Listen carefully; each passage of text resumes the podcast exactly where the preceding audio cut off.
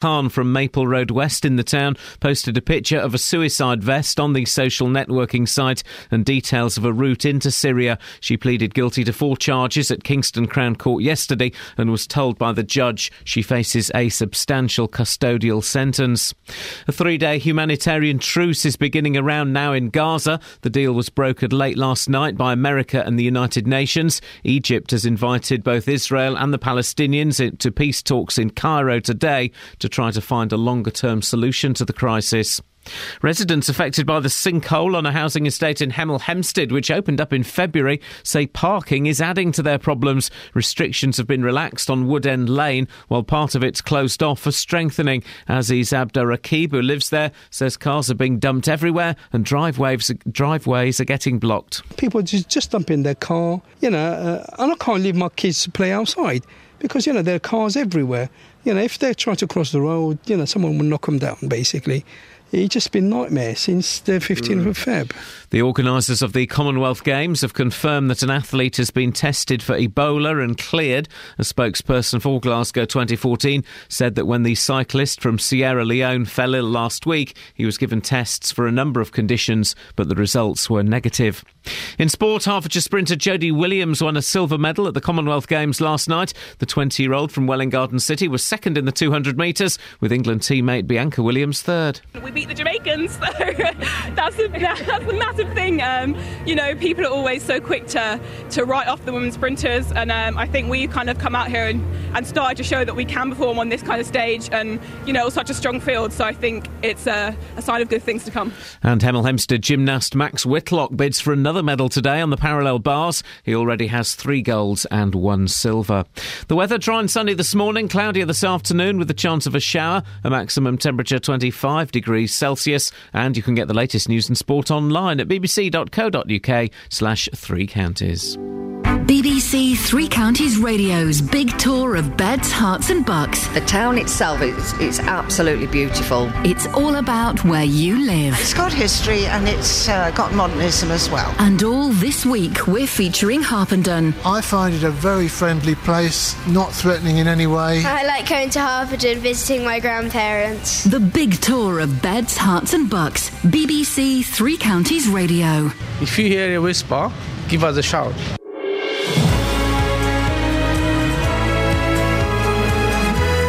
Morning! We're feeling it today. We're feeling it. It's like we're a jar of honey and someone's put a spoon in, not a proper spoon, but a honey spoon, and stirred us up and reactivated our. It's going, no, it's going, it's going. Anyway, it's Friday. We've got the Friday feeling. Want to come and touch? Lots to talk about this morning, including why are people still swimming in an old quarry in Milton Keynes despite two incidents? Does the fact a woman from Luton has been telling Muslims to fight in Syria strike another blow for the town? And. He's typing it as I'm reading it. We'll find out what I'm going to say next. 08459. Oh, hang on a second. 08459 455 555. Across beds, Herts, and bucks. This is BBC Three Counties Radio. And, and, and, and, and, and, and, and, and, and, and, and, and, and. We've had lots of uh, emails and uh, some really nasty tweets over the last uh, eight, nine days. Um, and I've spoken to the bosses, and I am able to come out and tell you the truth about exactly what's going on um, and what happened uh, to the production team here on this show, and why Paul Scoins is now producing. And uh, I can uh, just this once, I can let you know as well uh, what happened to Catherine Boyle and why she had to go. Oh wait, four five nine four double five five double five. New York, it's the Rolling Stones. Oh yeah, they are always taking drugs and having sex with people, normally ladies. But hey, it was the '60s. Anything went.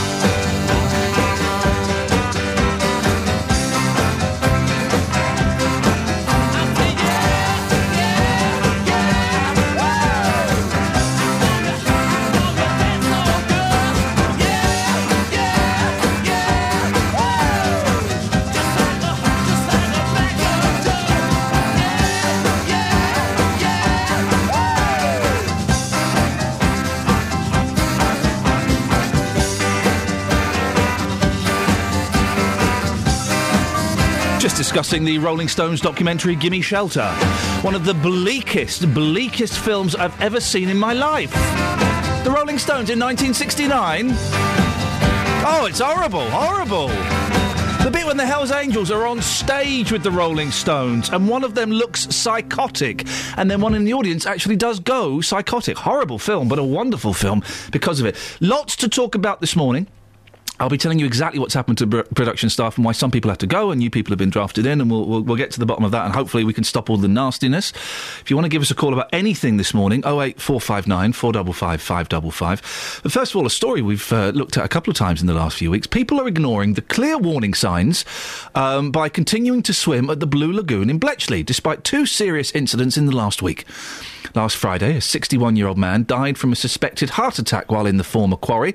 Then on Wednesday, a woman in her 20s was airlifted to hospital and her condition remains critical.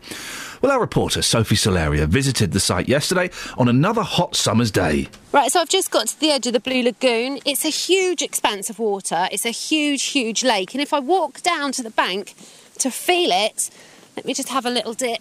Oh, yep, that is really, really cold, and that's even in the shallow depth. However, only a metre in, you can see the floor drop and the water gets very, very deep, and you cannot see the bottom. It's murky, it's muddy, you've got foliage in there, roots of trees, rubbish, wood, and in every slope leading down to the water, there's a sign that says danger, no swimming. Now, these signs are about a metre high, they're unavoidable. You have to walk around them to get into the water, and yet there are still people swimming in the lake. Let's see if we can speak to some of them now. And there's a gentleman behind me that I think has got into the water. Sir, will you talk to me? No. Okay. I'm just approaching some girls in some towels. Excuse me, I'm from the BBC. Have you just been in the water? They're not willing to speak to me, but they have just been in the water as well. From afar, I've just seen a man take his clothes off and dive straight into the Blue Lagoon. So I'm now rushing over to find out what's going on. Hello, madam. Hello. You're on the side of the Blue Lagoon here in Bletchley, and right this moment we are looking at your partner Chris, who is probably about 50 metres Probably. across from us. Yes. In the Blue Lagoon, centrally swimming around. Yes. Well, not around, just across. Just across, yeah, absolutely. He's gone through the middle and now he's coming back again. Yes. Have you heard of the dangers of the Blue Lagoon? Not really. I heard that there was a man who drowned uh, last week, I think. And a lady in critical condition as well. Oh, was there? Uh, how often do you come here? Uh, it's just the second time. Why is he risking it? I wouldn't call it risking. I would call it um, trying. Like he's testing what he can do. Are you worried about safety swimming around here? Not really, no. Well, I trust him. Uh, he did like a trial swim yesterday and he said there is a current. It's not strong enough to catch you, grab you, and do something bad to you. If you know how to swim, then you're safe. I'd really like to speak to him. I can see, I think coming back. he's coming back, He isn't is he? coming back. Right, let's stand here and wait for Chris to get back to us and tell us about his swim across the lake. Chris, you've just swam the length of the Blue Lagoon. How are you feeling? Great. I'm feeling great. Have you seen that there's now signs up that says don't swim? It's a good thing, especially for the young ones. It's really important. Will you continue to swim in here despite the danger? Rather not. Oh, right, so this is the last time. Yes. Well, that was Sophie Solaria speaking to a gentleman with an accent. This programme has also been told that when council officials have warned people about the dangers of swimming in the quarry, they've been told to naff off. We'll have more on this later. Call 08459 455 555. BBC Three Counties Radio. Now, now, now, now, now, now, now. While, uh, you know, obviously b- b- safety precautions, and we've heard some terrible stories of people um, uh, dying, basically, and being uh, in critical condition, there is there, there is an argument, Paul Scoins, producer Paul Scoins, uh, that swimming in um, open spots in uh, uh, places that are not local lidos or indeed swimming pools can be quite pleasurable. Yeah. There, there is. wh- wh- Who are we speaking to? There's a group later on we're speaking to, aren't we? The Open Waters Uh, yeah, Association or yeah, something? Open Waters, yeah, Open Waters Swimming Society. It's it's a, and I remember as a boy um, swimming in rivers and lakes when I was out and about. I didn't particularly like it actually. I didn't like uh, I don't like fish touching my body. I don't. That's the one. Yeah, that's not. It's not nice. It's not nice. But so I, I just wonder what people's thoughts are on obviously safety first, and we're not in any way condoning and saying, hey, this is what you should be doing. But if you if you are listening to this and you are, a, when I used to live in North London, the Hampstead um, ponds, the Hampstead Heath ponds were uh, very famous for. There's a gentleman's pond and a lady pond, and people would go down there, and it was very invigorating. I had a friend who used to used to go there after a long run. So I'm not quite sure. Is there a law on it? Do we know on, on swimming in public places? Well, the I mean the, the the Blue Lagoon, which is where Sophie was yesterday, Yeah. is a former quarry. Yeah. it's very deep. Yeah. Um, and the, the the signs are quite clear: don't swim. Yeah. Now you can't stop people from swimming. I don't think it's illegal to swim in those areas. Um, I mean, there's an argument about trespass, but actually that's a nature reserve, so people can go and wander around it, walk their dogs, and so on. I I used to be um, A naturist. no, I used to be. I, I was a lifesaver, and I did my training in Milton Keynes. And we used to go once a year to the Blue Lagoon. A lightsaber. A, a lifesaver, uh, like a lifeguard. What, like the um, laser stick that, that they have in Star Wars? Similar. Wow. Travel news for beds, cards, and bugs. BBC Three Counties Radio.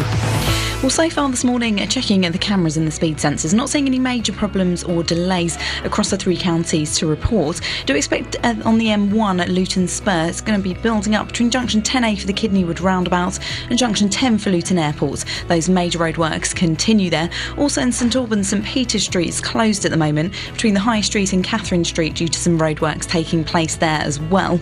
Taking a look at the local live departure boards for the three counties, and everything look, is looking good for the trains. No reported problems or delays this morning.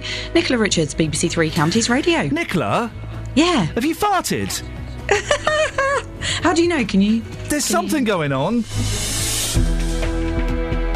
Six sixteen. It's uh, it's Friday, the first of August. Wow, I'm Iain Lee. These are your headlines on BBC Three Counties Radio.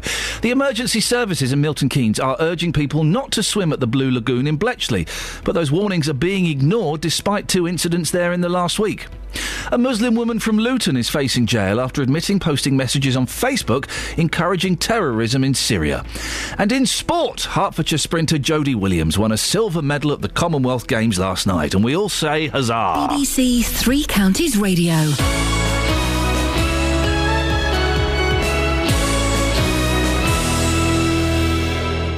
Every weekday morning. My show's called The JVS Show, 9 o'clock in the morning on BBC Three Counties Radio. Jonathan Vernon Smith. I deal with the consumer problems that affect people all over Beds, Herts and Bucks. And I said, well, I didn't come all this way to be looking at a broken down hotel. Those companies, those councils, those organisations that are letting people down. This guy turned around and said to me that they're not prepared to pay me, and I said, so you're forcing me to take action. And he said, good luck and put the phone down on me. I get my teeth into them, Oh, Jonathan, I'll start crying soon. We don't know what to do. deal with them, and hopefully get results for you, the consumers. And it got so convoluted, I thought there's only one person can sort this out. The JVS Show on BBC Three Counties Radio. I've had an email from Ron and Ethel in Upper Watford. I'd love to speak to you about this on air.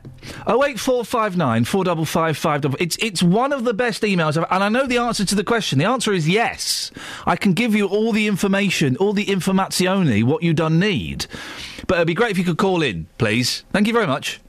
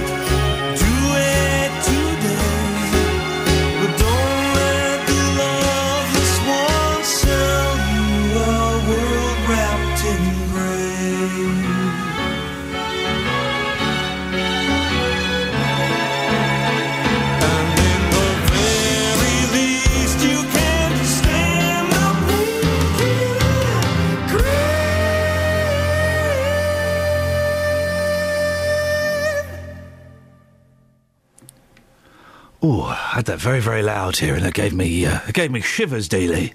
Shivers. Oh, is he not there? No, I was talking to him, and he's not there.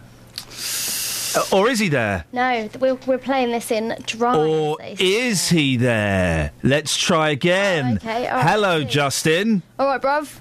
Yee, Dealey. How's it going, boss? Well, you were pretending you weren't there, Deals. Oh, no, what am I like? You little. Now listen. The, the reason we got you is we're going to play Yes, a bit of your. Yeah, okay. But people in Hemel Hempstead say that since a sinkhole opened in February, don't have a growler on it, mate. Sorry, I can't help it. Parking has become a nightmare. Parking restrictions have been relaxed on Wood End Lane while part of it's closed off for strengthening. Say. Residents there say that cars are being dumped everywhere and their driveways are being blocked. You went and spoke to a gentleman, didn't you? Oh, did yeah, here it is. Well, I'll, introduce it a little bit better than that, Justin. Aziz Abdulkarabid, is one of those living on Wood End Lane. He spoke to Justin. So Aziz, obviously, we've got the issues here with the properties that they haven't got gas. Some have moved back in, some haven't moved back in. Uh, it's still a building site. These people can't park on the driveways, which means they're now parking outside your house. And here we can see your wall, which has been knocked over. Yeah. When did this happen? That happened um, on Tuesday, two o'clock, and I saw the wall now uh, been down. I spoke to the council. I said, "What's going on here?" Because of people parking everywhere. Who's dealing dealing about it? They said, "Why is the sinkhole? We're giving them permission." So I said to them, "Someone knocks a my wall. It's going to cost me money. Mm. You giving them permission? Are you held in responsible for it?" Yeah. What are you doing about it? They said no.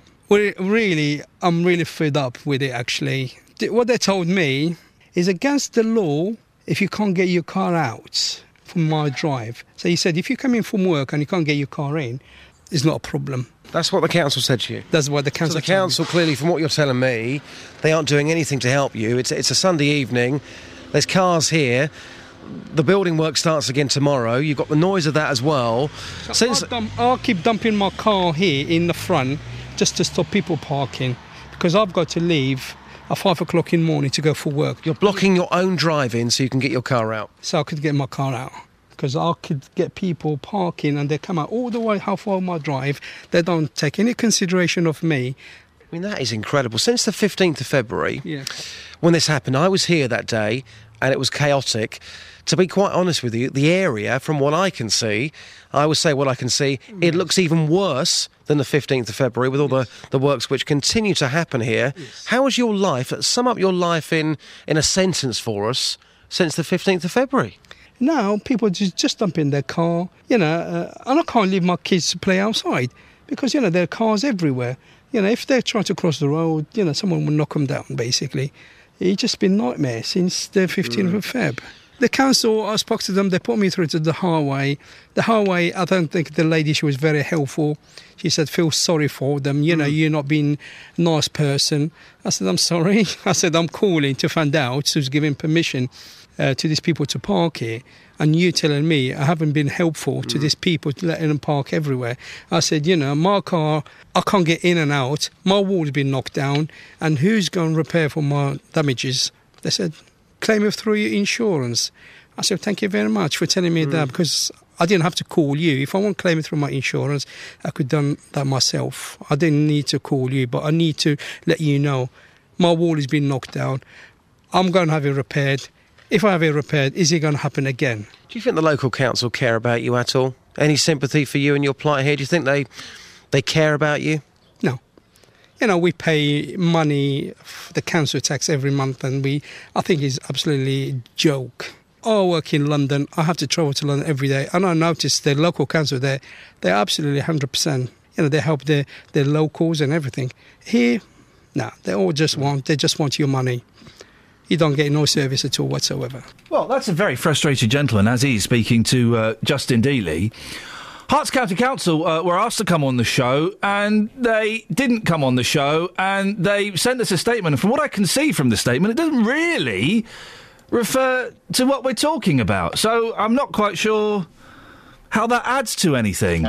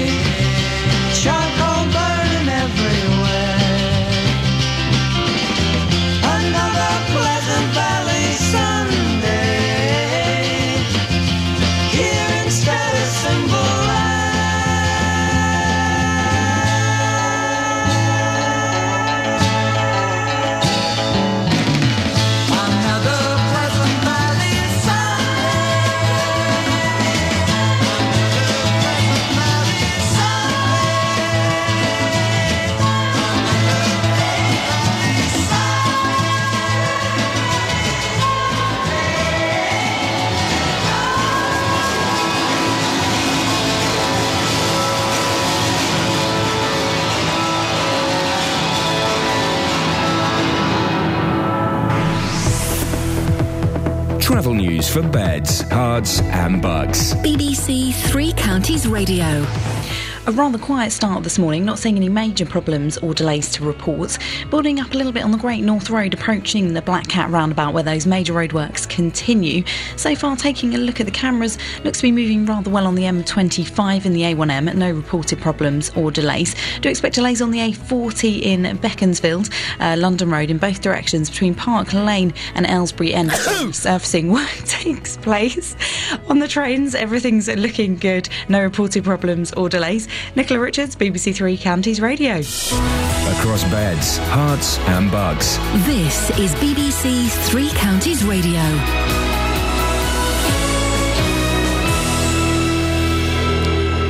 It's 6:30. I'm Simon Oxley. The emergency services in Milton Keynes are urging people not to swim at the Blue Lagoon in Bletchley, but those warnings are being ignored. It follows the death of a 61-year-old man there last Friday and a woman being airlifted to hospital in a critical condition on Wednesday evening this week. A Muslim woman from Luton is facing jail after admitting posting messages on Facebook encouraging terrorism in Syria. 34-year-old Runa Khan from Maple Road West in the town posted a picture of a suicide vest on the social networking site and details of a route into Syria. And a three day humanitarian truce is beginning in Gaza. The deal was brokered late last night by America and the United Nations. Three Counties Sports. BBC Three Counties Radio.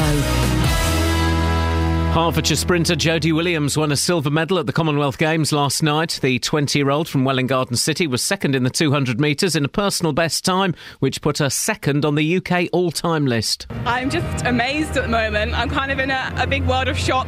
Um, I mean, I, I came in ranked second and I just had to kind of perform and actually do it, and I'm so, so absolutely over the moon. This crowd is absolutely incredible. You know, everyone wants to kind of, everyone wants to see you, everyone wants to speak to you, and it's just, yeah, it's an amazing atmosphere in here. And Hemel Hempstead gymnast Max Whitlock took his tally to four medals, three gold and one silver, with victory on the floor and second place on the pommel horse. He bids for another medal today on the parallel bars. With the start of the new football season just over a week away, teams are completing their pre-season fixtures this weekend. Tomorrow, Watford host Italian sister club Udinese, and MK Dons 11 goes to Brackley. Luton host Peterborough, Wycombe go to Barnet, and Graham Westley's Stevenage are at home to Coventry. At the moment, it's three home draws to start pre-season, although people will say, you know, it's um, Premiership opposition, Championship opposition twice, we really need to start winning here. The boys have got to get used to winning at home. Uh, this has always been a place where we've won a lot of football matches over the years, and it needs to be a place where we do that again. And after helping England to victory over India in the third test, pace bowler James Anderson faces a disciplinary hearing today over his alleged clash with India's Ravindra Jadeja during the first test. Anderson faces a maximum four test ban if found guilty. BBC Three Counties News and Sport. The next full bulletin is at 7. Call 08459 455 555. BBC Three Counties Radio.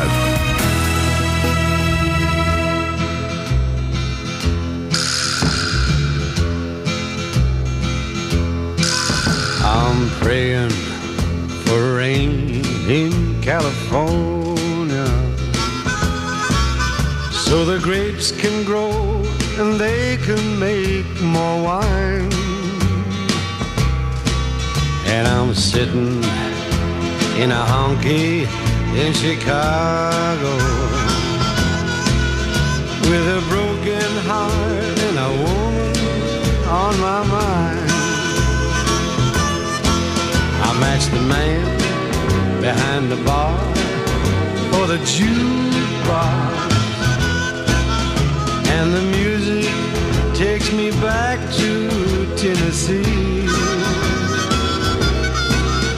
They ask who's a fool in the corner crying, I say, a little old wine drinker me.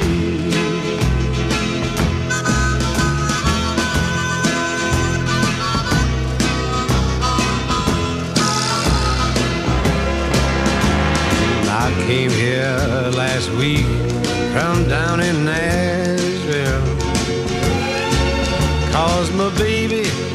left for Florida on a train. I thought I'd get a job and just forget her. But in Chicago, a broken heart is still the same. I matched the man behind the bar for the jukebox.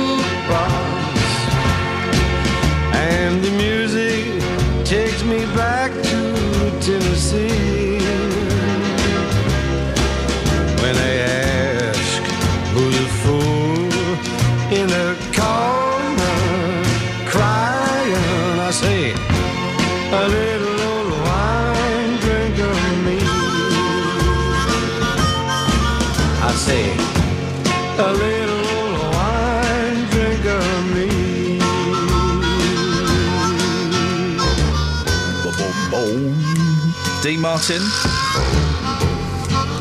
If you want to, hey guys, if you want to see a great film, oh, on. Yeah. trying to get the arm there so we can go there. If you want to see a great film, Dean Martin, Jerry Lewis. Hold on a second. Uh, artists and models. Ever seen that film? Oh man, it's funny. It's a funny film. Can you sum it up in a in a sentence? Dean Martin and Jerry Lewis um, have something to do with artists. I don't really remember. I just remember it being a. F- it looks stylish. It looks beautiful. 1950s, colourful, wonderful. Very far film. It's a far film, man. I swear, that film fine, man. That film funny. So, the best email I've had. Not I'm the best intrigued. email. I'm It's not the best email I've had. The best email I've had was where I was promised an extra inch. This one says, "Dear Iain, we've moved. We've just moved into the from uh, Ron and Ethel in Upper Watford.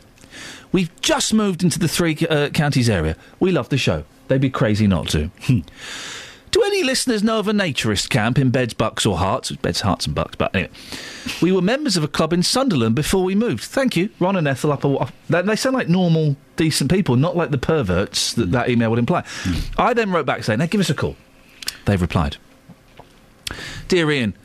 Ethel says she is very shy and does, does not want us to call in. Could you give the details over the air, please?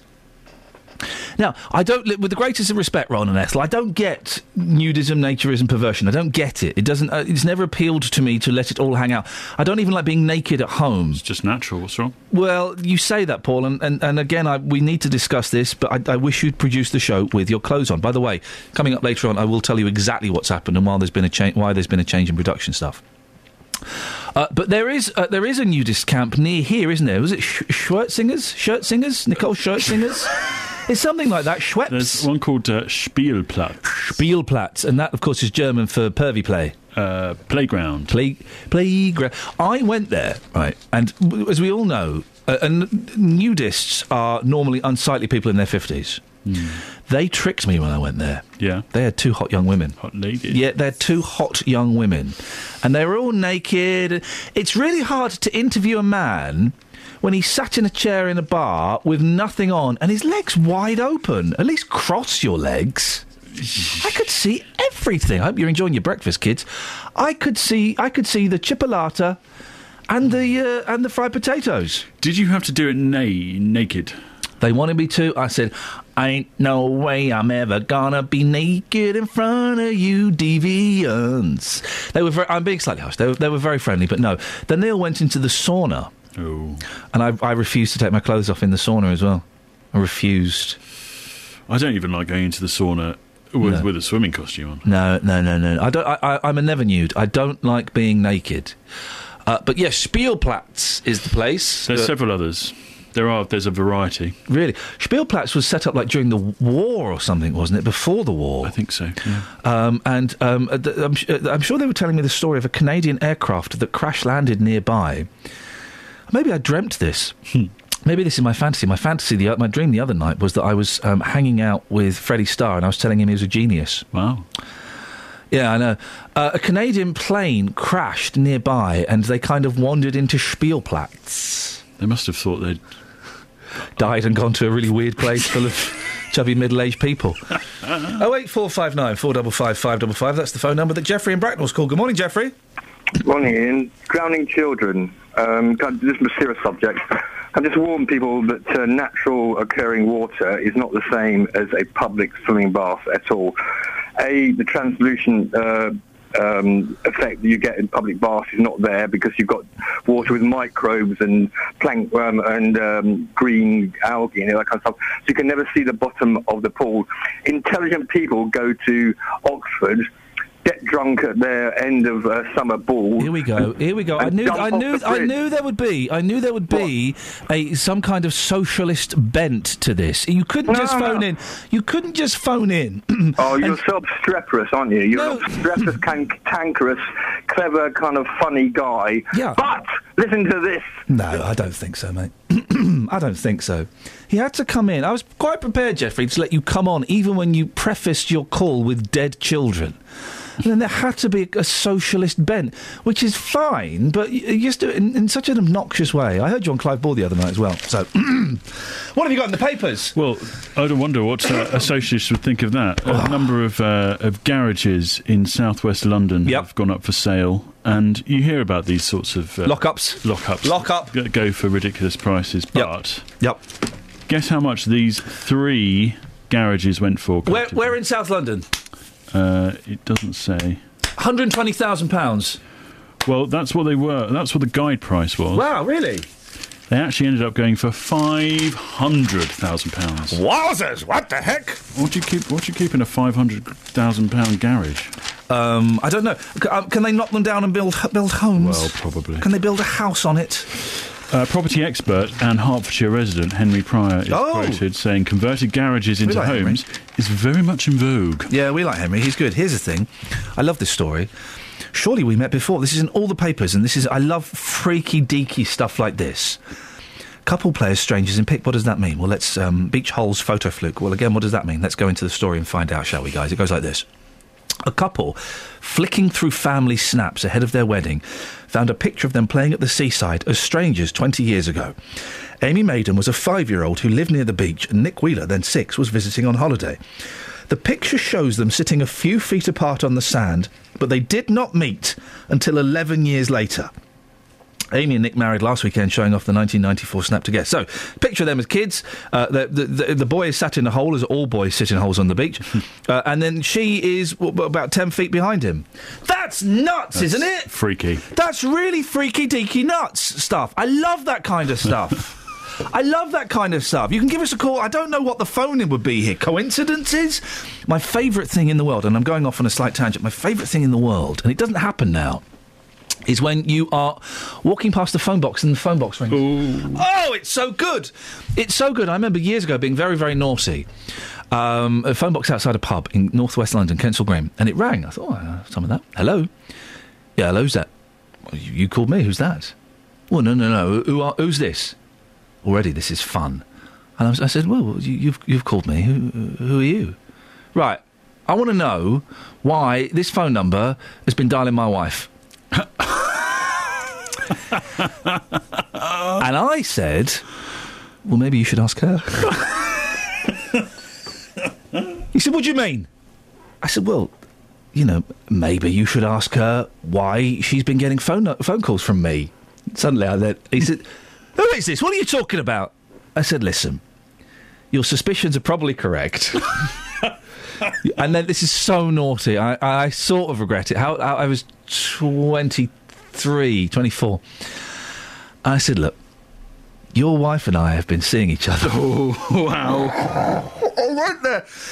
Your wife and I have been seeing each other for quite some time, and I think you may, maybe you should have a chat with her. Right, right, I will. Phone slams down. Oh god. And uh, a week later, there was a story about a murdered. No, there wasn't. There wasn't at all. But I, isn't that naughty? That's pretty bad. Isn't that naughty? But phone, phone boxes don't ring anymore. You know, they used to ring a lot as you were walking past them. I'm, I'm sure it's happened to me loads of times. Spies, right? That's how it works. I think it's spies. I think it's spies. When was the last time you used a phone box? Um, Exactly. Oh no! Do you know what? It was fairly recently. Go on. I had left both my work phone. Oh no, this was it. I shouldn't probably admit this on the radio. I left my work phone and my personal phone on one of the station cars. No. Someone drove off with them. You plum. They were lost to the uh, lost to the world, and um, I had had to go up and interview um, a, uh, an EU Erik Estrada? commissioner. No, it was an EU, EU commissioner. commissioner, yeah, yeah. Uh, in Bedford, and I was I, I couldn't remember exactly where it was because the uh, location was on my phone and everything. Da da da. And I was trying to phone the newsroom, but of course didn't have a phone, so. I had to find a phone box yeah. and then find some money to go into the phone It cost. box. Do you know how much it would cost to make a phone call down the phone box? like- It cost six pounds. really? Six pounds to make a 45 second phone call. That's insane. Bonkers. That is insane. But I'm also trying to find a place to park. Yeah. So that you could then use the phone box. Oh dear me. Here's this, okay. Let's do. Let's throw this out there. When was the last time you used a phone box, please? I, I suspect we won't get any calls on it because I suspect no one uses them anymore, uh, apart from to. And let's be honest, we've all done it urinating. Wow. Yeah. Really? I know.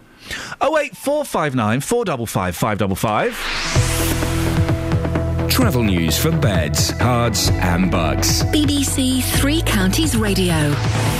The M1 Luton Spur building up in patches on the speed sensors between junction 10A for the Kidneywood roundabout and junction 10 for Luton Airport. In St Albans, Pitt St Peter's Street at the moment is closed for roadworks between the High Street and Catherine Streets. To expect some delays there. The M25 major roadworks continue between junction 25 for Enfield and junction 27 for the M11. So to expect delays there. Nicola Richards, BBC Three Counties Radio.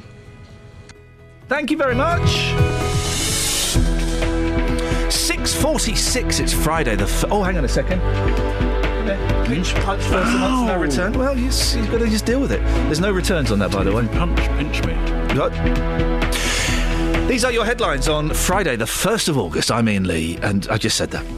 The emergency services in Milton Keynes are urging people not to swim in the Blue Lagoon in Bletchley, but those warnings are being ignored despite two in- incidents there in the last week. You'll get another one in a second.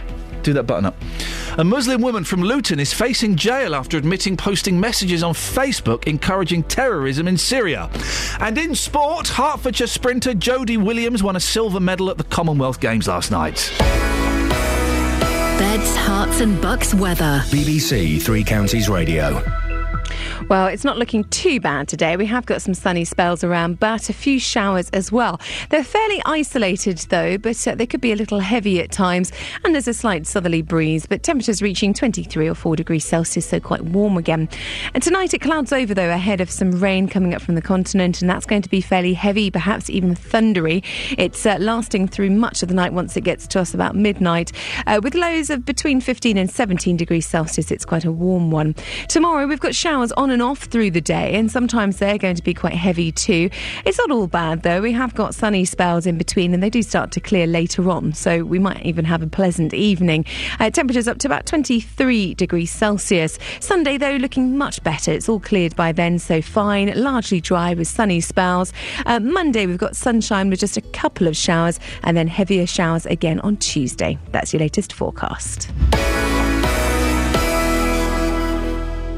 Glasgow, 2014. He puts his hands on his head. When he needed his best performances, he produced them three times over. Here it comes, they storming to the line to the gold medal.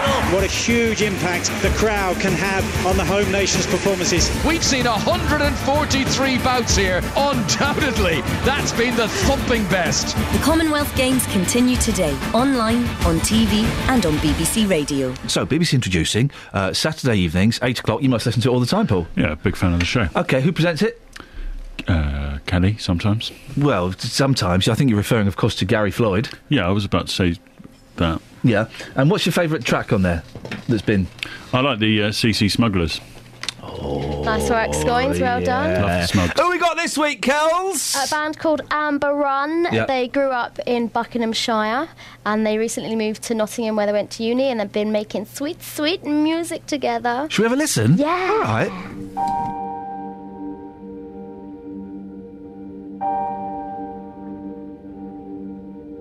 And I'll use you as a warning sign. That if you're talking off sense then you'll lose your mind. And I'll use you as a focal point. So I don't lose sight of what I want. And I moved further than I thought I could. But I missed you more than I thought I would. And I lose you as a warning sign. That if you talk enough sense, then you'll lose your mind. And I found love where it wasn't supposed to be right in front of me. Talk some sense to me.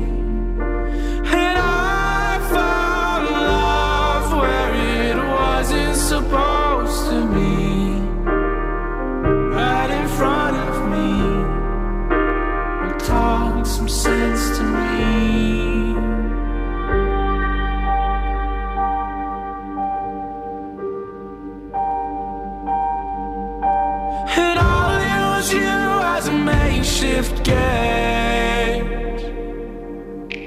of how much to give and how much to take. Oh, I'll use you as a warning sign that if you talk enough sense, then you'll lose your mind. Oh,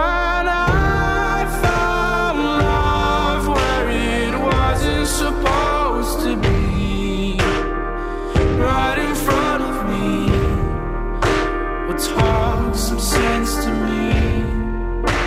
And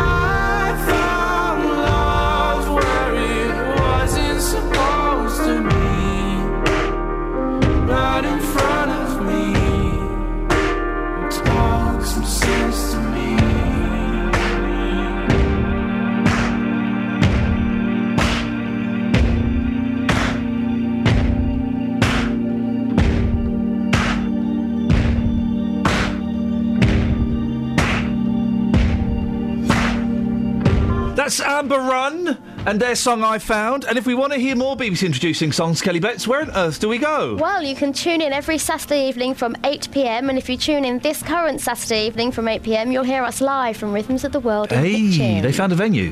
Yeah, Do you know what this sounds like? music. No. Sweet, sweet song. Shall I tell you what this sound? You'll get this. Go on. This means nothing to me, oh, It's the same song, isn't it? It's, it's Vienna by Ultravox. Isn't it, just? Oh, it means nothing to me. Being kept off number one by Joe Dolce. oh man, you're still bitter about that, yeah, Justin. I am. I just can't move on. No, well, you need to move on. I know, but I shut can't. up at your face. Yeah, shut up at your What's the matter, you? hey, I don't know respect. What do you think you do? Why you looking so sad? I don't know, ditto. Uh, it's a not so bad. Ah, shut up at your face. That was number one in this country when I was alive. when I was actually alive, I was part of the world that bought into Joe Dolce. Can you believe that? Oh, you're a sad man. Justin, Justin, Justin. Lots to talk about this morning, and, Mm. and later on, I will be probably about half past seven. Uh, we've had so many emails and so many nasty tweets and comments on forums and things. I have spoken to the boss. I am allowed to reveal the truth behind what's happened, why there is a personnel change on this show. We will deal with it. We will deal with it once, and then we will move on and never talk about it again. Okay? We're all professionals here. Yeah, exactly, exactly. We're going to deal with it. We'll be o- as open and honest as we can be within the legal uh, restrictions that, have, of course, been imposed on us, um, and of course within the rules of Ofcom uh, and the courts of England. And then we will move on and we will never address it again. Okay? Yep, and sounds fair. hopefully that will be an end to the nastiness. Well, the thing is, you know, Iain, we, we we like to be local and vocal every single day. I think we need to be honest with the audience about what's been happening, and uh, as you say, then uh, move on. Thank you, Justin. Now, big story, big story. Luton woman Runa Khan admits Facebook Syria terror posts. Okay, so a woman has admitted inciting terrorism in Syria by posting a picture of a suicide vest and messaging details of a route into the country on Facebook. Uh, and there is a picture of her outside uh, uh, court. She's uh, got the full. Uh, I always get confused with the nick. I think that's the niqab. That's a niqab. So it's the full face veil. Part of it is camouflage design, and she's wearing sunnies. So Yeah. you can't. You, you you can see nothing. Uh, she went. She went into court like that, and th- she proved it was her by exposing her face to a solicitor. Yes. That's, I find that. I find that strange and, and, and a, little, a little uncomfortable. There's been a lot of discussion. A lot of whether or not discussion. People should be able to remove the veil Yeah. in court so that the judge and the jury should be able to see your facial features because obviously it's how a lot of people make up their minds about her. I think. I think you should. I think you should have to. There's, there you go. That's that problem solved. I solved. go along with you. On to the next 100%. one. On to, and I'm, I'm all for people wearing whatever they want. If you wear the niqab, in the, I just think in a court of law, when when when look, reading some, you're right. Reading someone's face is so Yeah. important to determine whether they're being honest or not. Right, I think you should do. Anyway, she um, she's being sentenced. She's pleaded guilty. She's being sentenced. Uh, and one of the conditions, she was granted bail with conditions including not to use Facebook in any shape or form. What the hell does that mean? Hmm. Because she may, she, she's probably closed down Runa Khan page, but you can set up a Facebook. You can set up any Facebook. Or, or any- she could get somebody to do it for her. You know, she she could speak to one of her friends potentially and say, "Can you set up this Facebook page?" Technically, it's got nothing to do with her, but of course, she's fueling the fire by giving information to somebody else. I find it the, one of the strangest rulings there is. Now, it's a big thing. It's a local story. I don't quite know, Justin. I want to talk about it, but I don't quite know how to how to get into this story. This story is presented to me as a locked box. I have several keys. I don't know which one to lo- to use. Well, I think what I'm going to do this morning, um, she, she's going to be sentenced on the 9th of September, I believe. Um, I think what I'm going to do this morning is go onto the streets of Luton and simply ask people, how does it make you feel when your town is linked to terrorism yet again? It's another negative story about the town. May I just say right now that, that I think Luton is a fantastic town. We're talking about a small minority. Oh, of, of course, course, we are. Of course we are. But it's back in the news for the wrong reason. So the question this morning is going to be look out for me in Luton. How does it make you feel when your town is linked to terror yet again? I think that's a good one, Justin. Thank you. I think that's a nice way into the story. Um, and th- sh- shall we shall we have a sweepstake on how long it will take for someone to phone in and say when a Muslim leader is going to come out and um, say this kind of stuff is awful? Oh eight four five. You can have your say on this story. Oh eight four five nine four double five five double five. Phillips in South Norwood, uh, not talking about this, but talking about phone boxes. Yeah, you, the, years ago, Iain, there was a, a legendary disc jockey called Roger Scott. I used to Roger Scott, right? I used to be friends with his son. I became friends with his son. I think his name was Graham. Oh yes. Uh, uh, when we went to kung fu lessons together, Oh, right? right, yes. And I used to go around to Roger Scott's house. Yes. I didn't have a clue who he was. Yes. And on the wall, he had all these signed albums by by Yes, some group yes. that I wasn't really familiar with. He was a. They were the Beach Boys. He had loads of signed Beach Boys albums. All, it was Roger Scott. Yeah, he was. A, he had an item on his show. He didn't like me. Didn't he? Oh, No. called the Phantom Phone Box. Oh, hello. Uh. And what it was, he used to ring up a phone during his show. Yeah. And he'd let it ring quite a while, and Yeah. then he would tell people where the phone box was. Oh, yeah. And if you were the first person to get to that phone box, Yeah. then you know you would you come up. And there was a woman driving one day. She went past, Oh. and she realised that's the phone box, and she pulled in the car. You know, rushed to the She phone. pulled off the road. Yeah. Yeah, yeah. So I mean, he was legend. He he he, um, he did so many sort of inter, you know introducing things and on his. He, was in, so in, in, innovative. Is that the word? In, in, he, he had original ideas. Hey, Philip, bless you, brother. Innovative is what you're trying to say. Philip in South Norwood, always a pleasure. Yeah, Roger Scott was a legend, and he used to interview some of the biggest stars. He was friends with the Beach Boys, and I would go around his. He didn't like me because I, um, na- I I think I knackered his uh, bicycle pump once. Oh, Iain. Yeah, I know, and he had a go at me. and He didn't like me. Once there was a really weird. It was this weird kind of house, right? It was his second wife who was sort of younger than him and, and fit. And uh, Graham, if that's his name, the son, didn't get on with the with the with the new wife, right? Anyway, and it was this weird kind of slightly hippie house where I could just turn up and go in, and maybe Graham would be playing with the Spectrum, playing Ghostbusters on the Spectrum, and I'd go in and play. So there's this weird thing where I went round there one day, and I went in the house, and there was Graham wasn't there, and the the, the wife was doing um, Jane Fonda Keep Fit, right, in the other room. And so I'm, I'm, I'm, it's really awkward. I think I'm, I'm in this house now. I'm in like the games room, and she's in the kitchen d- doing Jane Fonda Keep Fit. This is really awkwardo. I stayed there for an hour. I was too nervous to leave. And then I just snuck out of the house through a secret route, through a different route, so that she would never see me. I was in a stranger's house for an hour. Let's put this out there. When was, it, when was the last time you were in a stranger's house? Oh eight four five nine four double five five double five. Travel news for beds, cards, and bugs. BBC Three Counties Radio. Building up at the moment on the A1, the Great North Road, approaching the Black Cat roundabout and those major roadworks, often causing delays through the rush. The M25 heading anti clockwise, very heavy at the moment on the speed sensors, between junction 17 at Maple Cross and junction 16 for the M40. In Park Street, checking on the A414, and that's building a little bit around the Park Street roundabout. And on the M40, do expect delays as there's a lane closed for some roadworks just at junction 5 for Stokenchurch. So far on the trains, looks to be moving uh, well across the three counties. No reported problems or delays. Nicola Richards, BBC Three Counties Radio. Thank you. Well, there's a little argument brewing on Facebook about swimming in the Blue Lagoon. Go and have a look. Join in and we'll talk about that in a minute. Facebook.com forward slash BBC3CR. Let's get the news now. Here's Simon. Local and vocal across beds, Herts, and bucks. This is BBC Three Counties Radio.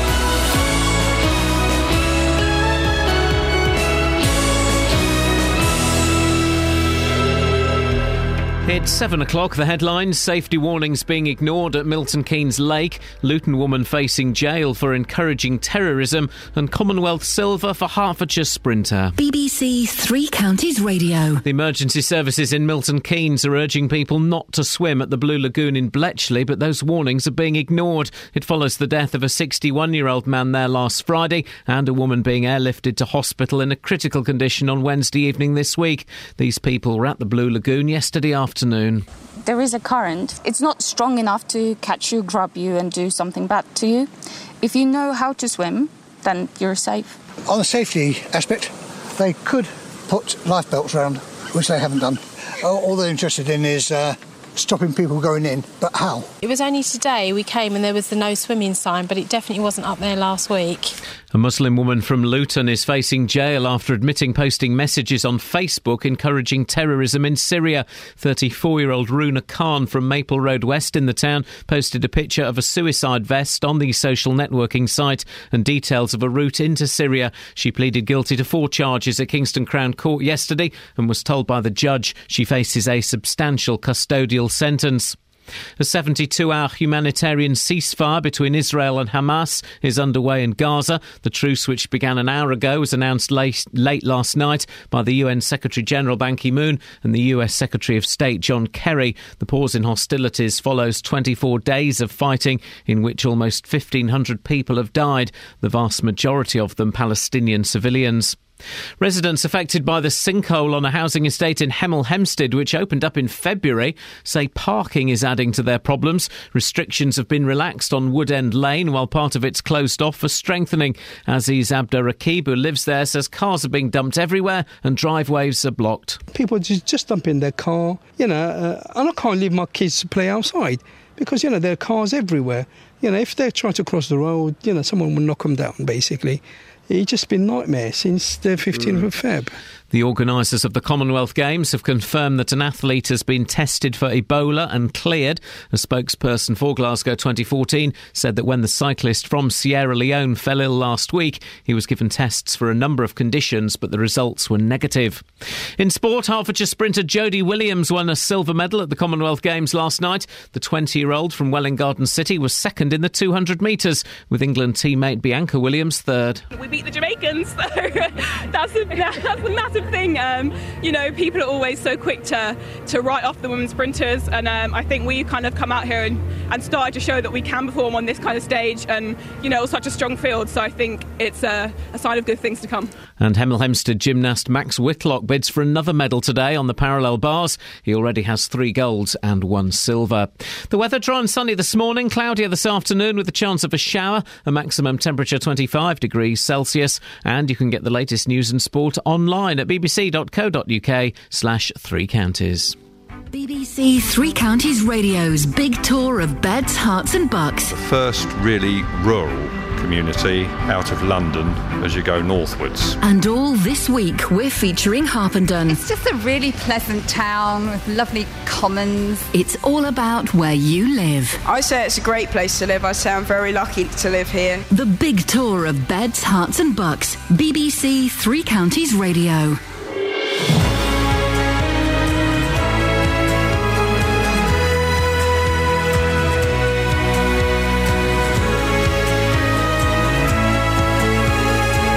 Something. so we're just talking about Roger Scott and his son Graham Scott.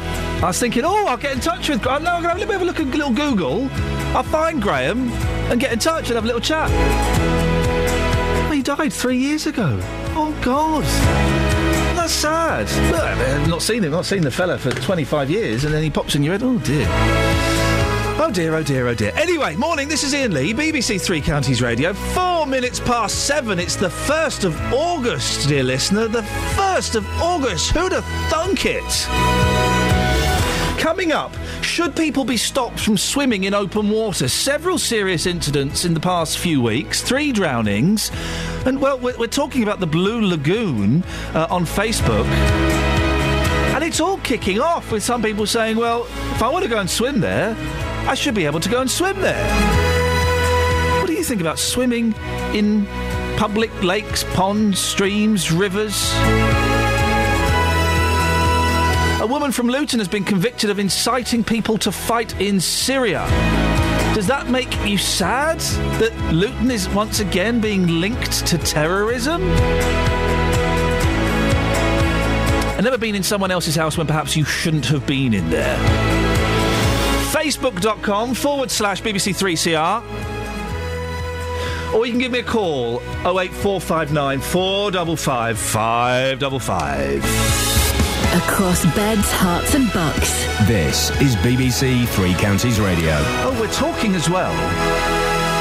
Lots of things today. And by the way, as, as you know, and I, I, I don't think I, I ram this home often enough, or indeed hard enough. You um, can give us a call about anything you want as well. It's kind of an open door policy. We throw out these things to talk about. You're welcome to uh, hitch on to those if you want, or if you just, you know, you want to have a chat or something you think we should be talking about. Uh, then give us a call 08459 455 555. Hey, hey, guys, it's August. It's August. That means it's nearly September. That means it's nearly Christmas. Ridiculous, isn't it? Ridiculous. And I imagine lots of you, yeah, you want to go out and have a little cheeky swim somewhere. And some of you are more into swimming out and about than you are swimming in swimming pools. Well, in the past two weeks, there have been four serious incidents involving people swimming in open water across the three counties. 13 year old Kyrese Marshall Francis drowned in the River Thames at Marlow a week last Tuesday. Two days later, 16 year old Connor McCall died in Clophill Quarry. Then last Friday, 61 year old Paul Alsop died while swimming at the Blue Lagoon in Bletchley. And on Wednesday, a young woman in her early 20s was airlifted to hospital after swimming again in the Blue Lagoon. Her condition remains critical. Well, it's not illegal to swim in lots of these public places. Should it, should it be made illegal or should people be allowed to do it if they want?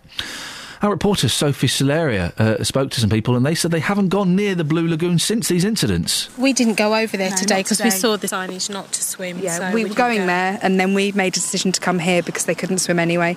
And I'd already told the children they weren't going in swimming today because someone had died in there. Sam, so you're 12 years old. What do you know about the dangers of swimming in open water? Uh, you don't know what's underneath if it's like muddy and dark. Like there could be like weeds that can like trap your feet and then you can get you can drown. So would you go in water without supervision? Um, depends really. if it's like like you can see the bottom, then I would. And how old are you, Oliver? Ten. Have you ever swum in a lake or open water? Um, a few times, just over at the Blue Lagoon before the person died. Was it cold? Um, yeah, it was quite cold. Yeah. And what made you stop going in that water? Um, Your mum? yeah, mum. Have you swum in the Blue Lagoon? Yes. It was very cold, and if someone did die in there, then I would be very worried. When was the last time you went in there? About a week ago. And how old are you? Eight. Well, that was people speaking to our reporter, Sophie Solera. We've been told that when the council officers went to warn people about the dangers of swimming in the former quarry, they were abused, basically told to jog on. Lynn Roper is from the Open Swimming Society. Morning, Lynn. Good morning, Iain. It's the Outdoor Swimming Society, by the way. Thank you, thank you very much indeed. And I would imagine that you uh, give a big thumbs up to swimming in uh, rivers and, and ponds and public places like that. Absolutely, we do. Um, I would like to say first that um, we're absolutely devastated by all the incidents that have happened. Um, they are all tragic, of course. Uh, but our um, our position really is that there are so many benefits from swimming outdoors, and the key thing is to actually be aware of genuine risks. And currently, uh, the way people seem to deal with uh, the perceived risks is is to spread misinformation. Often, it's the information they're giving is completely wrong, and people are drawn to water. As we see uh, from the recent sunny weather, there have been, uh, in some cases, hundreds of people swimming in quarries and in rivers, and it's about informing those people about the genuine risks. So, Lynn, what, what, what are the real risks then? Well, first of all, I think I think some of those children that um, Sophie spoke to were, um, were were absolutely right there. Um, you need to be able to see what's in there. You don't want to get tangled up in something. There might be a shopping trolley, for example, in a river or a quarry. Um, you need to be able to get out of the water. That's really important. So um, if you jump into a river, bear in mind you might get pulled along a bit further before you can get out. Um, there are problems from cold. Uh, the, the thing about um, lakes and quarries being freezing cold in summer in, in England is not genuinely the case. It's uh, the water temperature tends to be in the lowlands between 15 and 20 degrees centigrade. Um, you won't get hypothermia, but your body does react to the cold. Um, and one of the things you need to be aware of is that uh, cold incapacitation can affect you. So you might find that the blood is diverted quite suddenly from your arms and legs to your core, and it means that you lose your coordination and your dexterity, and you might then suddenly realise you're in trouble because you've swum quite a long way and you can't get back. Um, and that's that's a real danger, and you can drown quite quickly, even if you're a strong swimmer if you say swum across the quarry. So we would advocate really staying near the sides unless you really know what you're doing and you're acclimatised to the cold. Why are these people dying then, Lynn? What, what, what, what's going wrong there? Because we've had three people in the last couple of weeks in this area. Yeah, I think uh, one of the key things is, is to actually uh, specify who is dying and why and where. And there are some statistics on the National Water Safety Forum that are very interesting that actually break those things down. Um, I know the case of Paul. I don't really want to speak about specifics, No, but I know this not. one has been publicised as, as a, a possible heart attack by his family. Um, that's not related to, to being in the water. It couldn't be the shock of the cold. Well, I don't think uh, in that circumstance. I, don't, I mean, I don't know the exact uh, circumstances, so I can't really comment. You can, um, if it's really cold in winter, certainly that would be that would be a threat. So you wouldn't want to jump into cold water if you had heart disease. Um, if it's in the summer, it might possibly be a contributory factor, but the main factor is probably that you have heart disease and you might die while you're driving a car. So people don't say, oh, someone's di- died driving a car, don't drive a car. And it's about understanding what your personal risks are and taking personal responsibility. What are the rules in terms of swimming in public places? Are there any laws? Well, it's a very grey area in England and Wales. In Scotland, you can swim pretty much anywhere. Um, and I think if you can gain access to the water legally, as in there's a right of way, um, you're normally okay to swim there. Uh, but a lot of these places um, are perhaps out of the way. So I, I think it's, it's about encouraging responsibility and watching your friends. And also, one of the things that I think is important is recognising when someone's in trouble because it's often uh, the, the signs and symptoms of that are not actually what you would expect them to be. We've heard in, in, in the incidents that happen in quarries that there is often an undercurrent. Is that right? How does that work in a, in a sort of closed place? It doesn't. There isn't one, I think. Right. Um, the undercurrent thing, I think, possibly came from reservoirs, where in certain places in a reservoir, by the dam and where the water comes off, you can have a current when the equipment's turned on. Um, in quarries, it doesn't exist, and I'm, I'm wondering if perhaps the the signs of drowning, which are not screaming and shouting and waving your arms, you're tending to just flap around and, and, and your mouth's going under the water so you can't actually speak. And it only lasts uh, between 20 and 60 seconds. And your hands are trying to push up on the water or grab the water. So you actually look as though you're treading water, and Right. then suddenly you'll go under the water and you've drowned. And I'm wondering if that's perhaps part of where the myth has come from, that people have misunderstood what a drowning person looks like and thought, well, they, they were swimming fine and now they suddenly vanished. In, the, uh, uh, in with the Outdoor Swimming Society, do you have a list of kind of preferred places to go and do this? We do have an interactive map at wildswim.com, um, and the idea is that, that our members and other people put their swim spots on there. Um, and one of the key things, again, is, is local knowledge. It's so important to understand that the water that you're swimming in. And because swimming has become, uh, I wouldn't say quite criminalised, but close to in some places, and there are stories at the moment of, of people um, being threatened with arrest if, if they swim in, in certain places that are local swimming holes. And I think a lot of the information has become lost because it's it's a bit of a clandestine activity in hmm. a lot of places. So it's weird because when I was growing up, when I was growing up in the seventies and eighties, we were, you know, we we were always jumping in rivers and things. Well, that's it. And I, I mean, I grew up in, in North Devon um, in the 60s, 70s, and I, I spent most of my time in the water. Uh, and, and I learned so much from that. And I, I think you can't assume common sense because a lot of people haven't had the kind of childhoods that we had um, in the olden days, if you want to put it like that. We're very old people. yeah, Lynn. very old people. Please tell me you don't condone skinny dipping. Um, well, I'm afraid I've done that. Oh. Lynn, oh, we were getting on so well. It turns out you're a deviant. I know. Yeah, I think it's it's all about it's all about where you are, who you're with, and and what kind of you know fun you're into having, really. Oh dear, I see. Lynn, give us the website again if people want to have a little look. Uh, wildswim.com is the is the Wild Swim map, and if you go to outdoorswimmingsociety.com, there is lots of information on there, including um, detailed safety information. Brilliant. Thank you very much for your time, Lynn. Uh, Lynn Roper from the Outdoor Swimming Society. Your thoughts, please. Oh eight four five nine four double five five double five. When I was a kid in the seventies and the eighties. Uh, we were always, oh, not always, but quite often jumping into rivers. There was uh, normally a, a piece of rope tied to a branch uh, above a river, and people would swing on it and, and fall off into the river. I, have no idea how that rope got there, but we did that kind of stuff. What do you think? Some terrible, terrible incidents over the past few weeks. Should it be banned, or we just need to have a little bit more common sense? Oh eight four five nine four double five five double five. Let's get the travel news. Travel news for beds, cards, and bugs. BBC Three Counties Radio. Building up on the Great North Road, approaching the Black Cat roundabout, where the major roadworks are continuing there. In Beaconsfield, resurfacing work taking place on the A40 London Road, so do expect delays between Park Lane and Aylesbury End.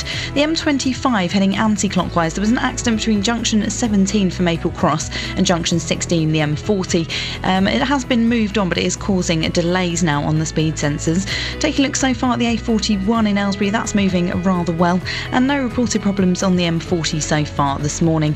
It's looking good on the trains, no reported problems or delays. Nicola Richards, BBC Three Counties Radio. Nicola, thank you very much. 7.16, it's Friday the 1st of August. I'm Iain Lee. These are your headlines on BBC Three Counties Radio. The emergency services in Milton Keynes are urging people not to swim at the Blue Lagoon in Bletchley, but those warnings are being ignored despite two incidents there in the last week. A Muslim woman from Luton is facing jail after admitting posting messages on Facebook encouraging terrorism in Syria. And in sport, Hertfordshire sprinter Jodie Williams won a silver medal at the Commonwealth Games last night. BBC Three Counties Radio.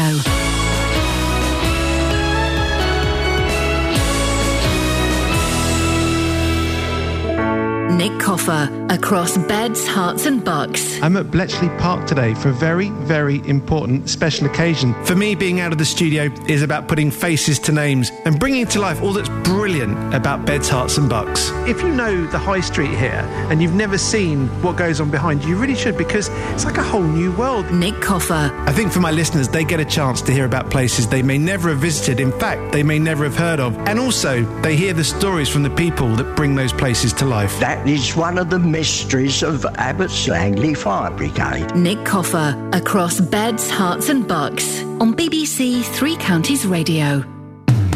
Call 08459 455 555. BBC Three Counties Radio. There's kind of. Uh, look, by the way, about uh, 20 minutes' time, 15 minutes' time, we, we- will uh, answer the tweets, the, uh, the the emails, the, the comments on, on uh, Facebook and all other forums about what has happened, why you may be uh, hearing different voices on this show. We will, we will give you the truth uh, as best as we can within the Ofcom and indeed the legal framework uh, of this country. Uh, and then that'll be the end of it, hopefully and we can move on and, and we can all start afresh as this ship sails out of harbour once again. 08459 455 555. Lots to talk about. Uh, another Luton link with terrorism uh, after a woman has been found uh, guilty of promoting terrorism on Facebook, of all places. She's been banned from using Facebook. Well, that'll teach her a lesson. Sentencing uh, is in September, but until then, she can't lo- use Facebook. That'll teach her a lesson. Does it disappoint you that um, Luton is once again linked with terrorism? Maybe you're not that surprised at all. 08459 455 555. We're also asking about coincidences. Brilliant story in the papers today. This couple, they're getting married, they're going through some old uh, family photos, uh, and he, she, he's showing her a picture of his holiday she, when he was about 11. She went, Hang on a minute.